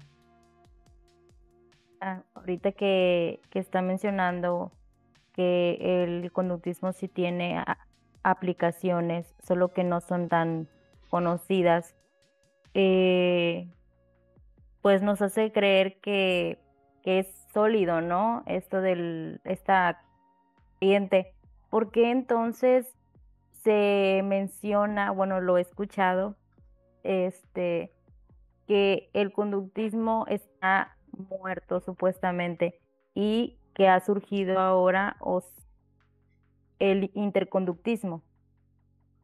¿Por qué esta, esta frase? Sí, bueno. mm, ¿Dónde escuchaste eso de que el conductismo está, está muerto? Porque eso es algo que mucha gente se ha dicho a lo largo. Que Sí, mucha gente ha dicho a lo largo de mucho tiempo, ¿no? Ajá. Y, y lo, lo Primeramente, lo suelen. Ajá, te escucho. ajá, ah, perdón. Este, lo escuché primero de un profesor Sí, sí, sí. y después viendo videos del conductismo he escuchado que ellos rectifican que el conductismo no está muerto. Y eso me hace pensar que muchas personas de este profesionales de la psicología pues mencionan esto, que el conductismo está muerto, pero ¿a qué se refieren con esto? Pues, eh, mira, si una persona te dice eso y es un psicólogo, pues seguramente su única referencia del conductismo es Skinner. Y no sabe nada más. Sí. Si uno se pone a revisar, este, simplemente con el número de eh, la cantidad de revistas científicas que publican experimentos conductistas, ya te das cuenta que el conductismo está más vivo que nunca. Sí. Sí, Sí. O sea, hay cualquier cantidad, pero cualquier cantidad de revistas científicas eh, que publican eh, artículos conductistas. O sea, eso de que está muerto, pues, pues, su única referencia es Skinner, la verdad. Sí. Sí, O sí. será en algunos lugares, ¿no? Como usted decía, que aquí en Tampico, pues casi no hay. Exactamente. Ajá. Eso también puede ser, ¿no? El conductismo está muerto, pero en Tampico. Sí. Bueno, en varias partes del país, la verdad. Bueno, ¿no? sí, sí, sí. Eh, Siendo precisam- sinceros. eh, precisamente yo creo que gracias a todo esto, yo por ejemplo cuando me acuerdo que cuando la primera vez que hablamos, hablé con usted ya fuera de las clases, que le pedí ayuda en, en alguna pregunta, eh, usted me dijo que era conductista, este, o algo así, este, y me acuerdo que yo, yo me asombré, este, porque fue como que se me hizo raro. Según yo, según lo que me, por lo poquito que había visto y lo poquito que me habían enseñado, e incluso lo que había leído, este, pues el conductismo ya lo tomaban por, por unas, como solamente historia. Este, hasta me acuerdo que le pregunté, ¿pero usted es conductista radical? Sin siquiera saber que el conductismo radical, este, eh, existía. O sea, Era, como- era una postura filosófica. Ajá. Ajá, exactamente. Este, yo me acuerdo que ya no seguimos con ese tema. Pero sí, o sea, la, la misma universidad, eh, mm, yo siento que no te, no te ayuda a negar. O sea, no, este, te dice, no, el, conducti- el conductismo no sirve. Mejor vamos a estudiar esta otra cosa. Eh, a lo mejor es pa- tal vez por el poco tiempo que llevamos estudiando este, en la UAT. Este, pero hasta el momento no hay, no tengo ningún, bueno, más que usted. Este, pero en sí la mayoría si te dice el conductismo, no. Mira, eh, pues con perdón de quien te haya dicho eso,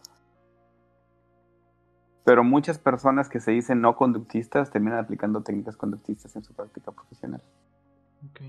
y ni siquiera lo saben. Este. tengo el profesor Socorro precisamente, y ya estoy quemando aquí, este... eh, no eh, quería decir el nombre. A mí me vale. Al- como que si al, al profesor Socorro no va a escuchar este podcast. o quién sabe. lo queríamos tal su invitar a, la- lo queríamos invitar a él a otro podcast. Precisamente tenemos, queremos tener el podcast de conductismo y, y el podcast de, de psicoanálisis. Hombre, me avisan para escuchar a, a Socorro. A ver, a ver si acepta. Este. Eh, pero precisamente él nos decía que. Que al momento de tomar una. Tenemos que elegir. Ir eligiendo ya. Una postura en la psicología. Porque. No. Porque cuando estamos así que en la práctica. No podemos estar aplicando. Este. Pues agarrando de todos lados. Porque ellos es lo que nos El famoso eclecticismo, ¿no? Ajá, agarrando de todos lados y de hecho yo en un principio tenía esa idea, o sea, sin, de que, ah, aquí me voy a una corriente, o sea, mejor agarro de todas. Este, y decía, yo creo que ha de ser mejor. Pero, no sé, estudiando un poco como que ya me va cambiando. ¿Usted cómo eso? Sí, sí coincido en que hay que definir una postura. Eh, es decir, sí se puede, ¿eh? sí se puede poner en práctica el eclecticismo y mucha gente lo hace básicamente porque el contexto laboral de algún modo te lleva a eso, ¿no? En muchas ocasiones. Es decir, este, por ejemplo, si trabajas en una escuela, pues muchas veces te ves en la necesidad de aplicar técnicas de modificación de conducta, por ponerte un ejemplo, pero también te ves en la necesidad de, de aplicar evaluaciones psicométricas. Y eso ya es eclecticismo, ¿no? Sí, entonces, este, sí se puede ser ecléctico. ¿Qué tan conveniente es? Pues yo no lo veo muy conveniente, ¿no? Sobre todo, sobre todo si vas a trabajar la clínica. ¿sí? Yo que creo- yo creo que por ahí, por ahí va la, la, la- Sí, la principal crítica al eclecticismo, ¿no? Porque no podemos, por ejemplo, aplicar una técnica conductista para un tratamiento a partir de un diagnóstico psicoanalítico. ok. ¿sí? Exacto, sí, sí, sí, Claro. porque de plano eh, se contradicen entre sí. Este, Exactamente, ¿no? yo creo que para, para Exactamente. probablemente eh, tener una postura ecléctica, probablemente tendrías que ser súper, tener demasiado conocimiento, ¿no? Sea, Un super crack de todas. ajá, para poder aplicarlo Sí. bien. O sea, porque es, ahí es como usted dice. De hecho, sí, eso es algo que leí en un artículo que el conductismo se empezó a introducir este eh, bien así de manera formal en las universidades y se empezó a enseñar y todo esto por ahí de los 70s y que a los 80s se reemplazó rápidamente por el eclecticismo, supuestamente. O sea, solo duró 10 años. Sí, Entonces, bueno, de hecho el eclecticismo pues, ajá. está presente en, cualquier Sí, sí, sí, como que escuela de psicología. ¿no? Sí, La- el programa de estudios de, de su escuela así es, Sí. Su programa ecléctico. Así es. Y todo eso, a mí la verdad, este, ahora sí que yo no soy un super lector ni, ni nada, no, vaya, no, no me considero tan bueno como para poder estudiar todas. Eh, Nadie puede. ajá, exactamente. Entonces, también. Eh, llega un punto en el que, o sea, yo sí me quiero decidir, pero llega un punto en el que es muy difícil. ¿no? Yo, yo lo, lo con- para mí ha sido muy difícil, como tal vez porque estoy en segundo apenas, pero luego te dicen de una vez porque, o sea, lo que usted decía, profe, de eh, que nos dio como un consejo de que tal vez no en ese ámbito, pero de que ya vayamos pensando en, en qué, ¿Qué más hacer? Ajá, qué hacer, porque vamos a construir más yendo, teniendo un objetivo claro que, que si estamos dispersos. Y, Exactamente. y precisamente a lo mejor en un principio lo tenía un poquito más claro, pero ahora que precisamente este semestre eh, el anterior semestre, la verdad, no, no lo voy a mentir, este, probablemente estuve muy vago en cuestión de, de estudiar este, la psicología.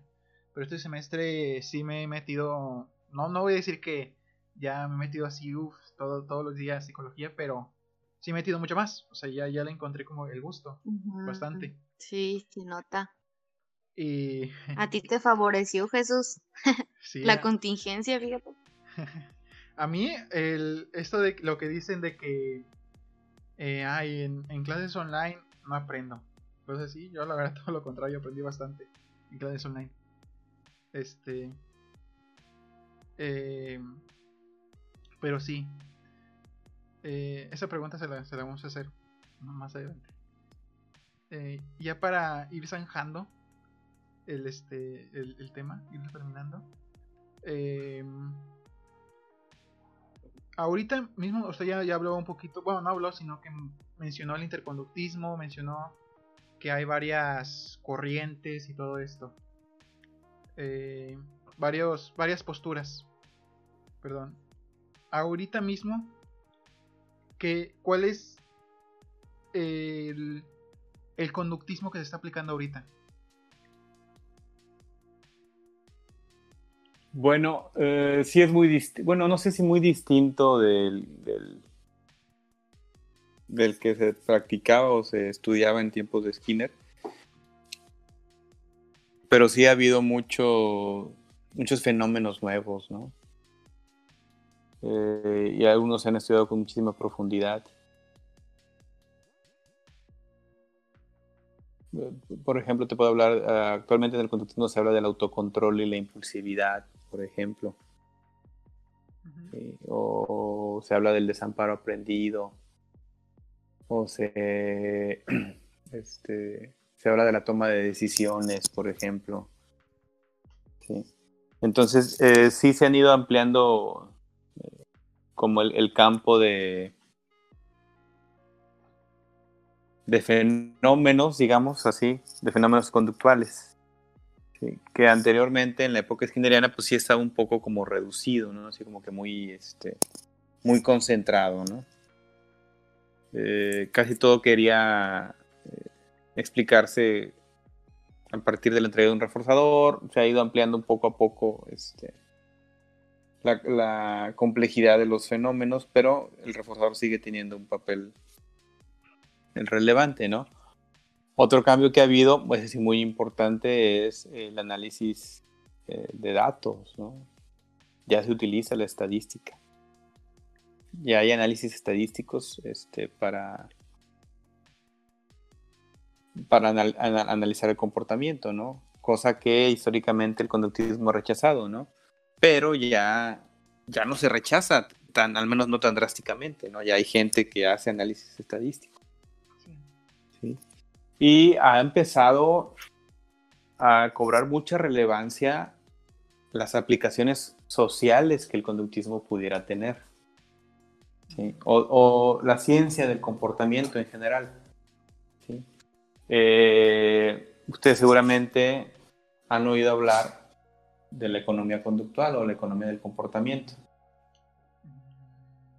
que es, un, es un área de estudio este, que aplica eh, conceptos eh, conductistas, ¿no? Básicamente en la toma de decisiones para analizar fenómenos económicos.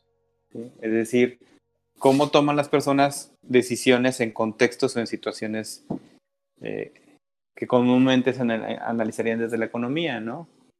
Momentos de incertidumbre, por ejemplo, ¿sí? Y eso ha generado un campo de estudio muy amplio que se le llama comúnmente como economía conductual, que empieza a tener mucha relevancia en, el, en ciertos contextos eh, políticos, ¿no? Entendido político como la disciplina de la ciencia política, no, no la grilla comúnmente conocida. Este, ya se empieza a utilizar este campo de estudio que es, es, una, es una mezcla, digamos, de conductismo con algunas también nociones de psicología social para, por ejemplo, la implementación de políticas públicas. ¿Qué hacer para que la gente done más a fundaciones? ¿Qué hacer para que la gente cumpla a, tiempo con su pago de impuestos? qué hacer para que la gente este, sea más activa en ciertos ámbitos sociales o se preocupe por ciertos temas o gaste menos agua. Entonces ahí es donde empieza a haber ya mucho desarrollo en la actualidad. Sí. Entonces yo creo que eso actualmente sería eh, un campo muy, eh, pues muy revolucionado de aplicación del, conductismo, aunque es en, conjunto con otras áreas de la psicología, ¿sí? como la psicología social. Y el otro, pues serían las aplicaciones clínicas, ¿no? Hay un desarrollo muy marcado también de las famosas terapias de tercera generación. Sí, empiezan a cobrar fuerza, empiezan a cobrar auge, empiezan a desarrollarse estas terapias, se les llama terapia de tercera generación porque primero está la modificación de conducta tradicional, después la cognitivo-conductual y actualmente las terapias de tercera generación.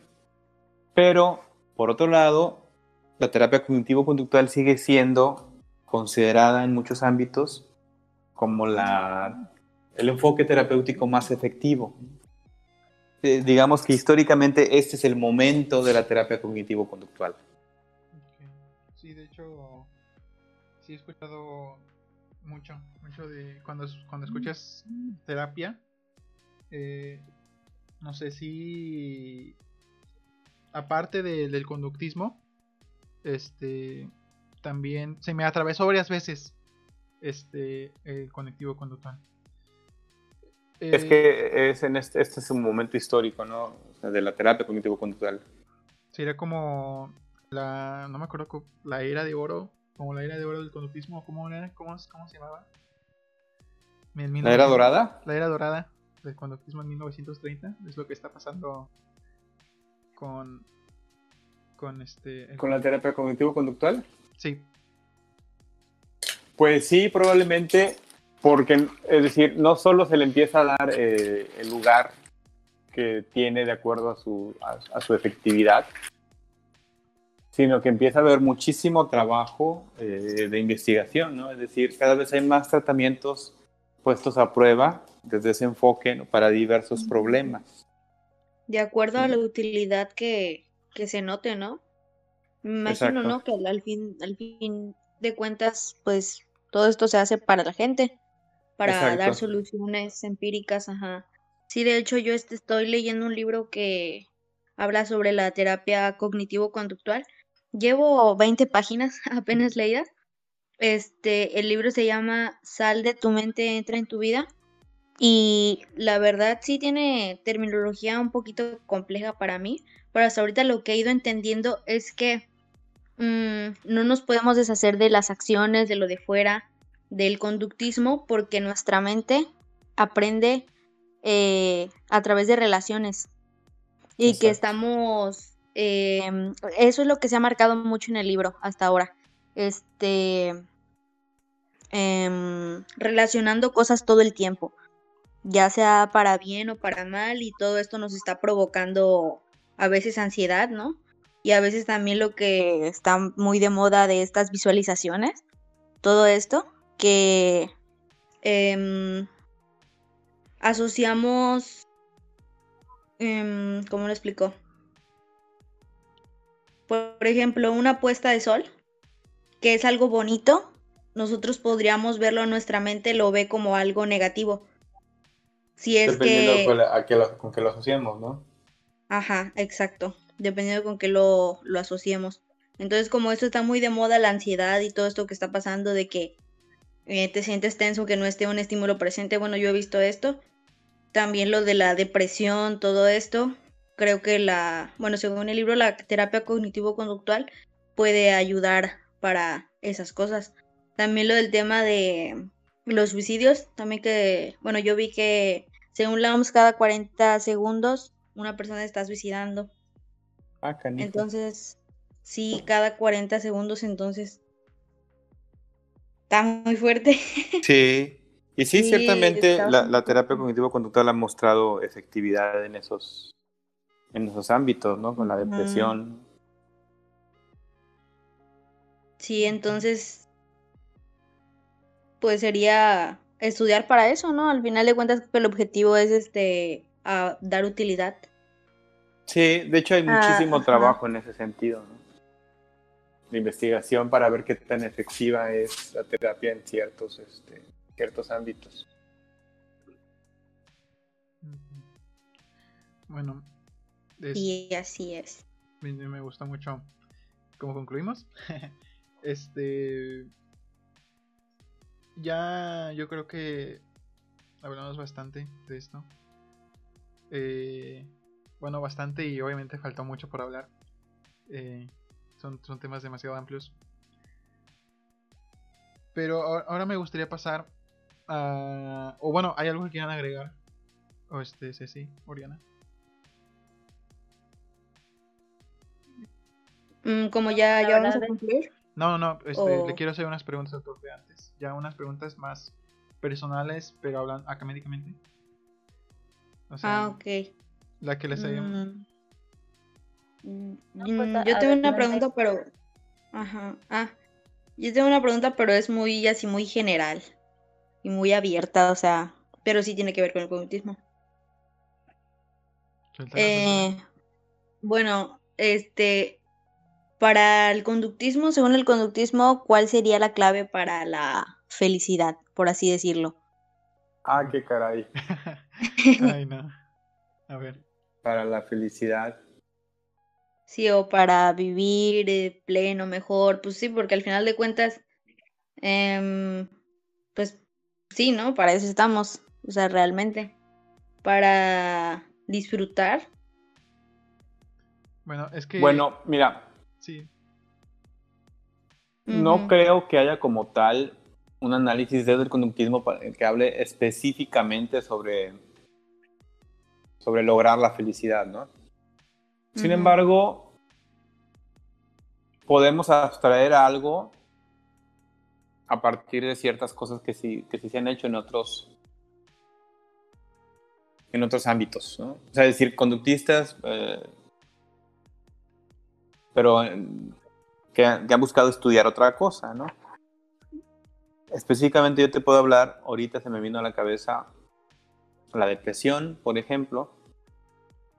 Skinner hablaba de que una persona deprimida Ajá. es una persona que carece de reforzadores en su vida cotidiana. O sería como entonces crear las condiciones apropiadas. Crear condiciones apropiadas que, que te refuercen aspectos de tu vida, ¿no? ¿Sí? Que tú Y- las puedas crear. O Exacto. buscarlas, quizás moverte, ¿no? Porque al final también el conductismo dice, mm, quizás no, no viene de, de dentro de ti, porque aquí ya entraría lo de la decisión y todo esto. Y aquí ya es un poco más humanista, creo yo. Eh, no las creas, pero sí te mueves, quizás, a otras Puedes encontrarlas. Y, por ejemplo, una de las eh, terapias conductistas que está cobrando relevancia específicamente para la, la depresión es la terapia de activación conductual. Que, dicho de manera muy general, pues consiste en que la persona se involucre justamente en una serie de actividades diversas que le dé distintos reforzadores, ¿no? Que le resulte gratificante, por ponerlo en términos comunes, Ujú. ¿sí? O que le otorgue reforzadores, ¿no? Para alejar a la persona de, de, la, de, este de este problema de la depresión, ¿no? Entonces, eh, probablemente la respuesta iría por ahí en el de Sí, buscar sí. satisfactores, digamos, ¿no? Probablemente el conductismo diría algo así. ¿sí? Ujú. Buscar aquellas situaciones que nos generen reforzamiento. Por otro lado, eh, sí, de, de diversa índole, ¿no? Para que haya mayor probabilidad de obtener reforzadores, ¿no? Sí, Por otro lado, Skinner por ahí tiene un libro, honestamente ese no lo he leído, este, pero sé que existe, no recuerdo cómo se llama, pero habla sobre cómo enfrentó él la vejez Uy, para que fuera una etapa de su vida plena y feliz. Oh. Sí.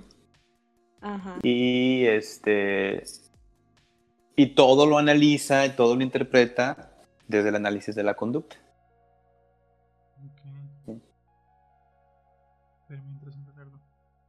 Entonces, iría- por ahí iría posiblemente la respuesta, ¿no? Ok. Quiero que mi compañera Oriana quiera decir algo, pero luego se le va. ¿Ahí estás, Oriana? Escucharlos. Ajá, pero sí, continúe, profe. No, ya, de hecho, eso, eso era la... Ah, ok, ok, está bien. Gracias. Eh, hablando de, de libros de Skinner, eh, ¿usted ya leyó La Utopía de Skinner? El Walter, tú, ¿no? Walter, Walden. ¿Cuál? La Utopía de Skinner. eh, la novela que tiene. Walden Skinner. 2. Walden 2, exacto. O- Walden 2. Sí. ¿Ya la leyó, profe? Este, mira, lo leí en la universidad, ciertamente. Eh, no lo recuerdo con detalle, pero sí, técnicamente sí, ya lo leí. Este. Ahí habla mucho de cómo Skinner. Pues básic- al final igual es una utopía. Cómo Skinner. Este, yo no lo he leído. También no lo he leído. Este, pero voy por ahí. Un resumen muy chiquito. Este. No, no puedo hablar demasiado. Eh, pero al final es como Skinner también habla mucho de la. me acuerdo que yo estuve escuchando a otro psicólogo. Este que habló un poco de, o sea, que si queríamos conocer a Skinner, este, mucho también lo refleja ahí en su, en ese libro. Este, Sí. y incluso, bueno, él, a él era creo que sistemático, no estoy seguro. Eh, Sistémico. sistémico, perdón. Eh, y de- bueno, pero él decía que Ski- Skinner, una crítica, que Skinner prácticamente era controlador. Este, prácticamente, pues sí, que quería, parecía, pues, nos cuarta la libertad, todo esto, y que el conductismo precisamente es controlador. Este, Pues toda la, todas las, este, todas las corrientes psicológicas de algún modo u otro te hablan de control, ¿eh? El psicoanálisis, por ejemplo, estamos bajo el control del inconsciente. No utilizan ellos la palabra control, ¿verdad? ajá, Pero así es. ¿sí? Y les voy a contar una, una pequeña anécdota. Cuando yo estaba en la universidad, eh, me tocó llevar la materia de entrevista psicológica que me la dio un profesor humanista, ¿no? Que de hecho era un excelente profesor, alguien que conocía muy bien su enfoque. Y él hablaba mucho del control durante la, durante la sesión de entrevista. ¿no? Me decía, nos, bueno, nos decía muy enfático siempre, nunca pierdan el control de la entrevista. Y estamos hablando de un terapeuta humanista.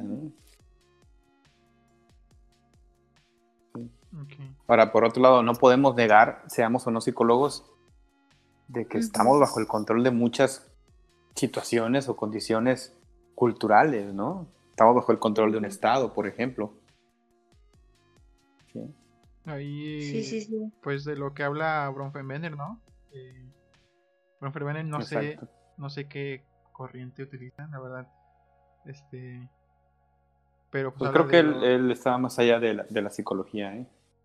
sí, o sea, La verdad. Sí, creo que a él le interesaba la moral. ok, pero sí, Bronfenbrenner habla de, ay, de microsistema, mesosistema, Ujú. eh, todo esto, de- Macrosistema. macrosistema. Eh, pero se parece mucho a lo que. Bueno, yo lo, le encuentro mucha relación en cuestión de Skinner. Que básicamente, pues sí, ha- habla de que él va, no, nos vamos a determinar gracias a, a todas las conexiones que hayan entre sí y al final de cuentas, gracias al ambiente. Así es. Sí, igual las Exactamente. condiciones que creemos, ¿no? En este caso, como usted dice, profe, que dijo ese de que nunca pierdas el control de la terapia De o la no sé cómo. de la entrevista. Ajá, de la entrevista, perdón. Eh, me recuerda a una frase que yo también leí, fíjese en un libro que habla sobre desarrollo personal y esto, que utiliza la palabra control. También dice que el ser humano es feliz en la medida en que siente que tiene el control de su vida, de no vivir divagado, por así decirlo. Fíjate. Sí, pues sí tiene, tiene, tiene sentido, Entonces, incluso. Creo, creo que el problema es que la palabra control genera cierta molestia a las Sí, personas, ¿no? Sí, sí. Sí. Se están controlando. Exactamente. Son muy susceptibles al uso de la palabra. Sí. Eh, Ceci, ¿tú tienes algo que agregar? Sobre una pregunta que para el profe. preguntarle eh, que qué fue lo que le hizo dirigirse o elegir al conductismo y permanecer, ¿verdad?, en esa corriente. Eh, pues la primera cosa, el primer, el primer eh, hecho que me hizo acercarme, pues fue la, la confusión que tenía, ¿no? Cuando estaba por ahí de la mitad de la carrera, más o menos, como que no veía muy claro de qué trataba la psicología, tenía como que más este, dudas que certezas respecto de qué es lo que estaba estudiando. Y más o menos en esa época, justamente, pues dio la casualidad de que la escuela en la que estudiaba invitó a Emilio Rives a dar una conferencia. Sí. Y Emilio Rives, eh, en esa conferencia, ah, digo, él no lo supo, ah, no lo supo, pero me respondió muchas inquietudes que yo tenía, ¿no? Habló de muchas cosas que a mí me generaban como que incomodidad de estar estudiando. Fue así como que, ah, mira, de esto- estas son las inquietudes que yo tengo y él las tiene muy claras, ¿no? Él, él parece que ya lo resolvió todo. Sí. Entonces, es- eso en un principio me hizo más acercarme, no tanto al conductismo, sino como a su, su forma de ver las cosas, ¿no? Y eh, después, eh, estando yo ya egresado, pensando en qué, qué posgrado estudiar, pues resulta que la UAT invita a Emilio Rivers a dar una conferencia, allá por el 2005, 2006 más o menos. Y, y eso fue, ese fue el hecho así como determinante, pues, el haber asistido a esa conferencia. Eh, digo, yo ya traía la inquietud de- por otro, un maestro de la licenciatura de, de inclinarme hacia el conductismo, pero no tenía muy claro qué era lo que quería hacer. Y escuchar a Emilio Rivas fue lo que determinó que yo me decidiera por, por tratar de dedicarme a, pues a la academia, pues, desde un enfoque conductista o utilizando un enfoque conductista. Y bueno, lo, lo que me, me gustaba o me gusta de, de lo que dice Emilio Rives, pues es primero la claridad que él tenía para explicar muchas cosas, ¿no? Es decir, él... Ahorita pienso que no lo tiene tan claro, ¿no? Pero en ese momento parecía que él ya había, ya había resuelto muchos problemas que la psicología tenía, ¿no? Al menos en idea. ¿Sí? Sí. Y pues otra cosa que me hizo inclinarme también fue el hecho de que el psicoanálisis me, me- pues, me genera mucha incomodidad, pues mucha molestia, ¿no? Sí, sí, no te Por no decir que me literalmente me desagrada.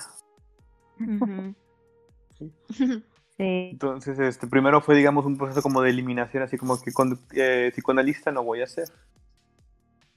¿Cuáles son las opciones? Sí. Y bueno, ahí después la vida, los hechos a mí me fueron eh, Sus circunstancias lo Guiando. hicieron. exactamente, el ambiente me llevó a... Usted no lo decidió, profe, fue el ambiente.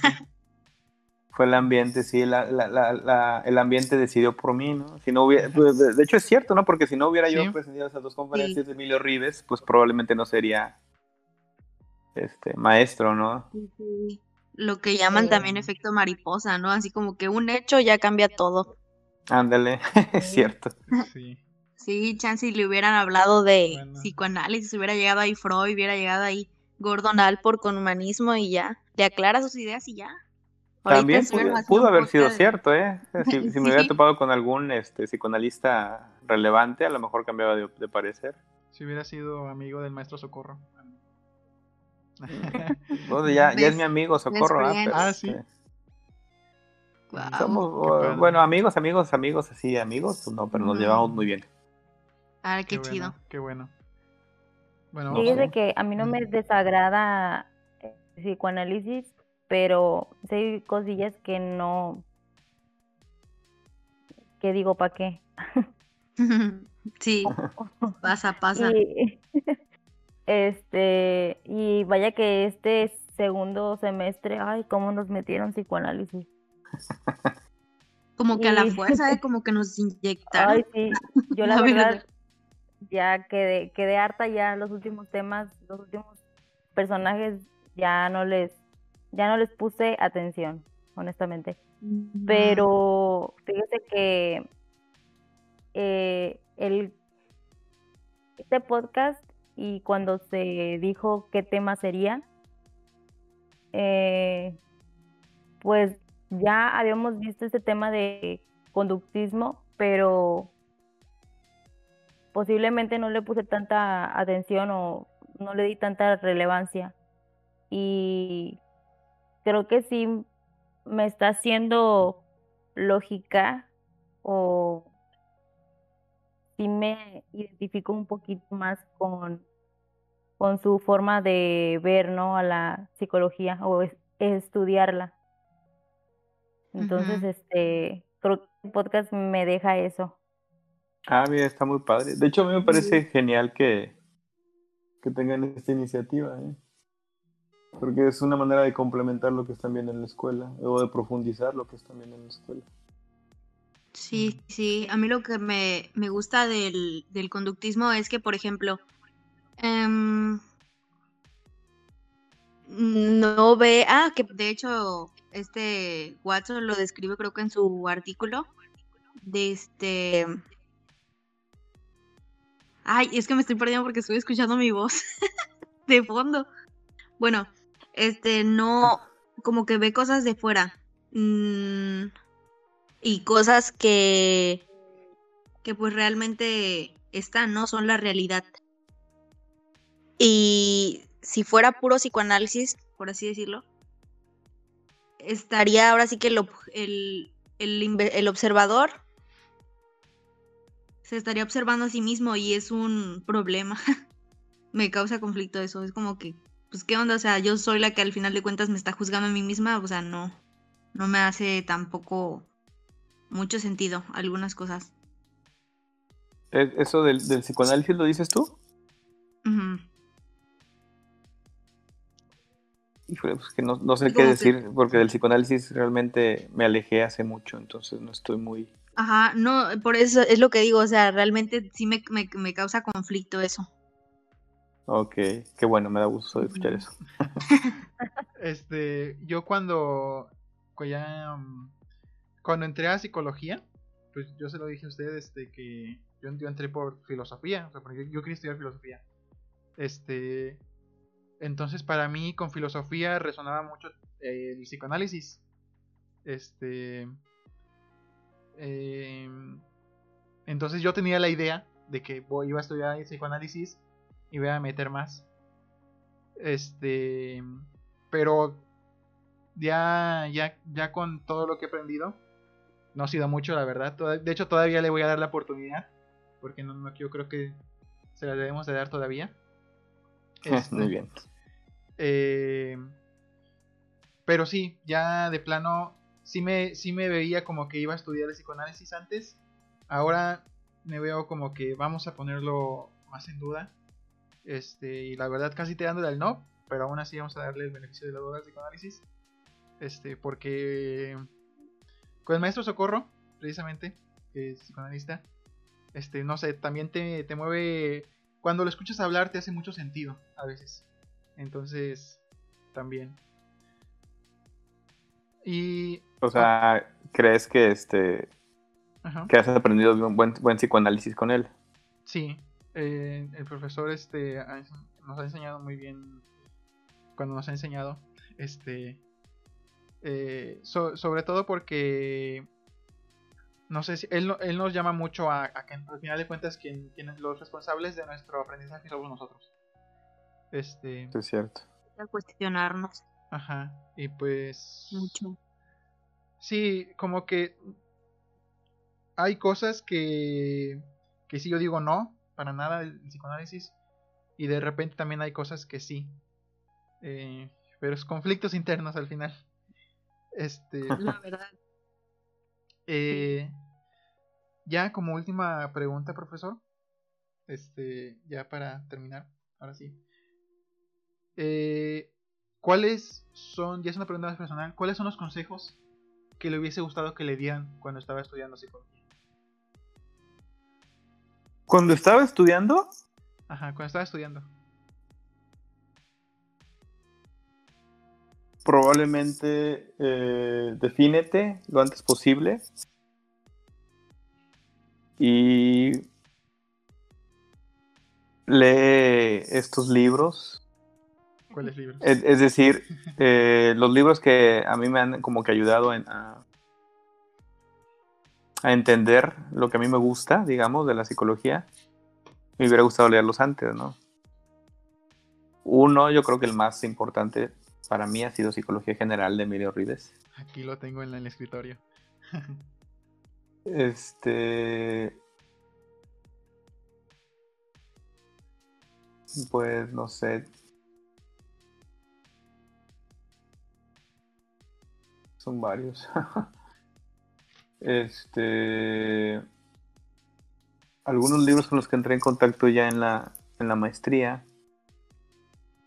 Eh, por ejemplo, hay, un, hay un- una serie de tres libros de historia del conductismo que edita Emilio Rives y José Burgos. Ellos no lo escriben, sino que recopilan artículos eh, históricos del conductismo, ¿no? Que desde los fundamentos filosóficos más antiguos, desde Aristóteles, hasta eh, los que dieron pie al conductismo como lo entendemos, ¿no? Quizá algunos textos de, de esos de esos tres libros también me hubiera gustado leerlos con anticipación. Eh, y pues el consejo que yo les di a ustedes, ¿no? Que bueno, de hecho sí lo tuve, lo tuve de mi padre, pero no le hice caso. De este, de establecer objetivos.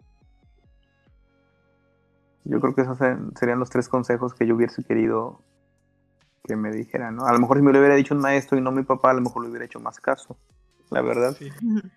Sí. Este. Pero sí serían esos tres, o sea, eh, tratar de definirme, es decir, tratar de definirme no nada más para simplemente definirme y ya, sino tratar de definirme o a- a- acoplarme, incorporarme a una postura para ir profundizando en ella e ir conociéndola con mayor detalle. Sí, es decir, estar, por, por ponerte de ejemplo, ¿no? En quinto semestre es un buen momento para definirme y, y decir, bueno, voy a ser conductista, porque en este momento es lo que me gusta. Y comprometerme para conocerla bien, ¿sí? para conocer bien esa corriente, no nada más para decir soy conductista y ya. Sí, claro. ¿Sí me explico? Sí, sí, sí. Porque eso Sí. creo que también ayudaría como a, defin a que la persona, el estudiante en este caso, pues se defina. ¿sí? Eh, o tenga claridad respecto de lo que va a hacer, ¿no? Porque también profundizando puede decir, no, siempre no me gustó, prefiero otra cosa.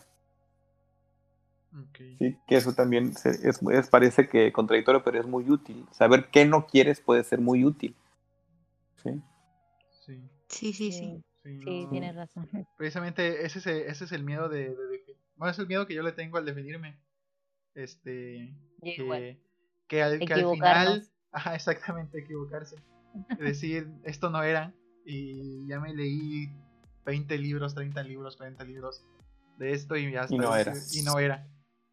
Este, Bueno, fíjate, tienes razón, ¿eh? O sea, entiendo su, su preocupación, pero véanlo de este modo. Si no definen, si no se deciden, ¿sí? Puede que pase lo contrario, que nunca se definan y estén siempre en la indecisión. Y eso es peor. Sí. Ya me puso otro medio, profe, otro miedo. Sí, no, mira, toma una- tomen una decisión. Es decir, digan, no, pues me voy a hacer conductista, por lo menos durante la carrera. ¿no? ¿sí? Y empiezan a estudiarlo o estudiar la- esta corriente y a lo mejor a las dos semanas ya descubren, no, pues definitivamente no es. Ya me di cuenta que no. ¿Sí me explico? Sí, sí, sí. O sea, es mejor definirse, aunque al final de cuentas renuncies, que no definir. Ok, sí, sí, sí. Me Sí. parece muy lógico. Es lo que nos dice el profesor. Profe, ¿y, ¿y de qué manera podríamos saber como qué es lo, lo nuestro? Eso solo, eso solo lo puedes saber tú. Solo nosotros sabemos, Dori. Sí. Bueno, la, la, sí. la posible respuesta lo- que yo te puedo yo- dar es lee sobre lo que te interesa, ¿no? Ujú. Sí, sí, sí. Ok. O sea, no, es difícil, sino imposible que, que uno diga, no, pues por mi personalidad, por ejemplo, yo creo que va por aquí. Sí. ¿no? O sea, sí, tienes que involucrarte en, en- en alguna de estas corrientes para que puedas saber qué es lo que quieres o qué es lo que te motiva. Voy a hacer un test de corrientes. A ver cómo sale. este. El inventario abramesco de definición de corriente psicológica. Hay que poner uno de esos en a todos los alumnos. Me incluyo. bueno, Sí, pero yo sí les recomendaría eso, ¿eh? O sea, hasta donde estén ahorita, hasta donde conozcan, tomen una definición, una decisión. Váyanse por ahí. Y si se equivocan, si descubren al mes o a los dos años que no es lo que ustedes pensaban, pues no pasa nada. Es mejor equivocarse y rectificar que nunca tomar una decisión. Claro. Sí, claro, pero empezar, ¿no? Que es lo que importa. Es- ya, ya, tener algo. Exactamente. Para mí o para descartar, que es lo que usted dice. Ya. Exactamente. Si, te equivocas, mínimo vas a saber cómo refutar. Este. E- Exactamente. Sí, sí, sí. Como decía este, creo que Tomás Edison, ¿no? Que no sé cuántas veces se equivocó haciendo el foco. Ah, sí. Y dijo, descubrí 999 formas de cómo no se hace. Exactamente. Bueno, ojalá que no nos pase así porque no tenemos tanto tiempo. Y nada más tenemos tres, tres opciones. O bueno, no sé, ¿verdad? Que vaya a pasar en un futuro. Pero pues mientras yo creo que hay que agarrar lo que tenemos. Para empezar por algo. Y sí, como usted dice, al final uno, uno sabe qué cosas nos hacen sentido y qué cosas, qué cosas no. Ahí sí yo no. creo que, ajá, como que uno se da cuenta, no sé si es intuición o como que la personalidad de cada quien o no sé, pero, pero sí, Sí. pasa. Sí, cada Por quien ejemplo, ve las cosas. una te veo muy, Ajá. a- a ti te veo muy humanista. Sí, fíjate que yo también pensaba eso. pensaba porque con todo esto que está pasando, no sé. El, voy, voy a hablar, ahora sí que voy a hablar de una manera humanista, pero el conductismo es como que lo bonito, por así decirlo, del conductismo lo que yo le veo es como que eh, hay cosas de fuera, hay que aceptarlas. em, al final de cuentas vivimos con ellas. Y el psicoanálisis es como que vive, vives mucho dentro de tu cabeza, ¿no? Le das vuelta y todo y pues pasas todo el día contigo mismo. Al final de cuentas, escuchando tus pensamientos, todo esto y demasiado tu análisis, todo esto, o sea, no... Siento que en un punto a mí me choca. Entonces, no sé. Soy más como que neutral, así como que introspección, pero también veo lo de fuera, busco estímulos, todo esto. Y humanista, pues porque siempre busco el lado positivo. No sé, algo así podría decirlo, de manera que los mezclo. ¿Verdad? Pero pues, no sé, muchas gracias, profe, la verdad, por su tiempo, Sí, por profe. su No, por conocimiento. nada. Me dio mucho gusto charlar con ustedes. Sí. Sí, Ya, ahí dígale. Me queda a- un buen sabor de boca. Sí, no, la verdad le, le agradecemos mucho, profe. Este, es nuestro. Sí, eh, Un placer. cambios. Pues yo le quiero agradecer, profe, por, por su tiempo, por su conocimiento y sabiduría también que nos ha brindado en este podcast. No, no hay Que más que nada Es fue un- como Es un clase placer, gracias a ustedes. Ya. No, muchas gracias a ustedes. Me la pasé muy bien, la verdad. Qué bueno, profe, nos, nos alegra mucho. Ya Gracias, profe. esperemos eh, invitarlo cuando tengamos otras dudas. Claro O que o sí. cuando Cuando nos tengamos más experiencia Sí, sí, sí. Sí, ya contemos más. también. Em, También, sí. Ya, ya cuando hablemos como colegas. ojalá, Claro. profe, ojalá. Qué maravilloso sería. Este, Sí. pues muchísimas gracias, profesor. Un placer. Feliz Navidad, profe, Y- condicionada. y si, si hay alguien escuchando esto, también muchas gracias por escucharlo. Muchas gracias, de final. veras. Hasta el final. Ojalá lo hayan disfrutado. Al final, hasta el final. Bueno, pues hasta aquí. Bueno, pues muchas gracias por la invitación. Continúen.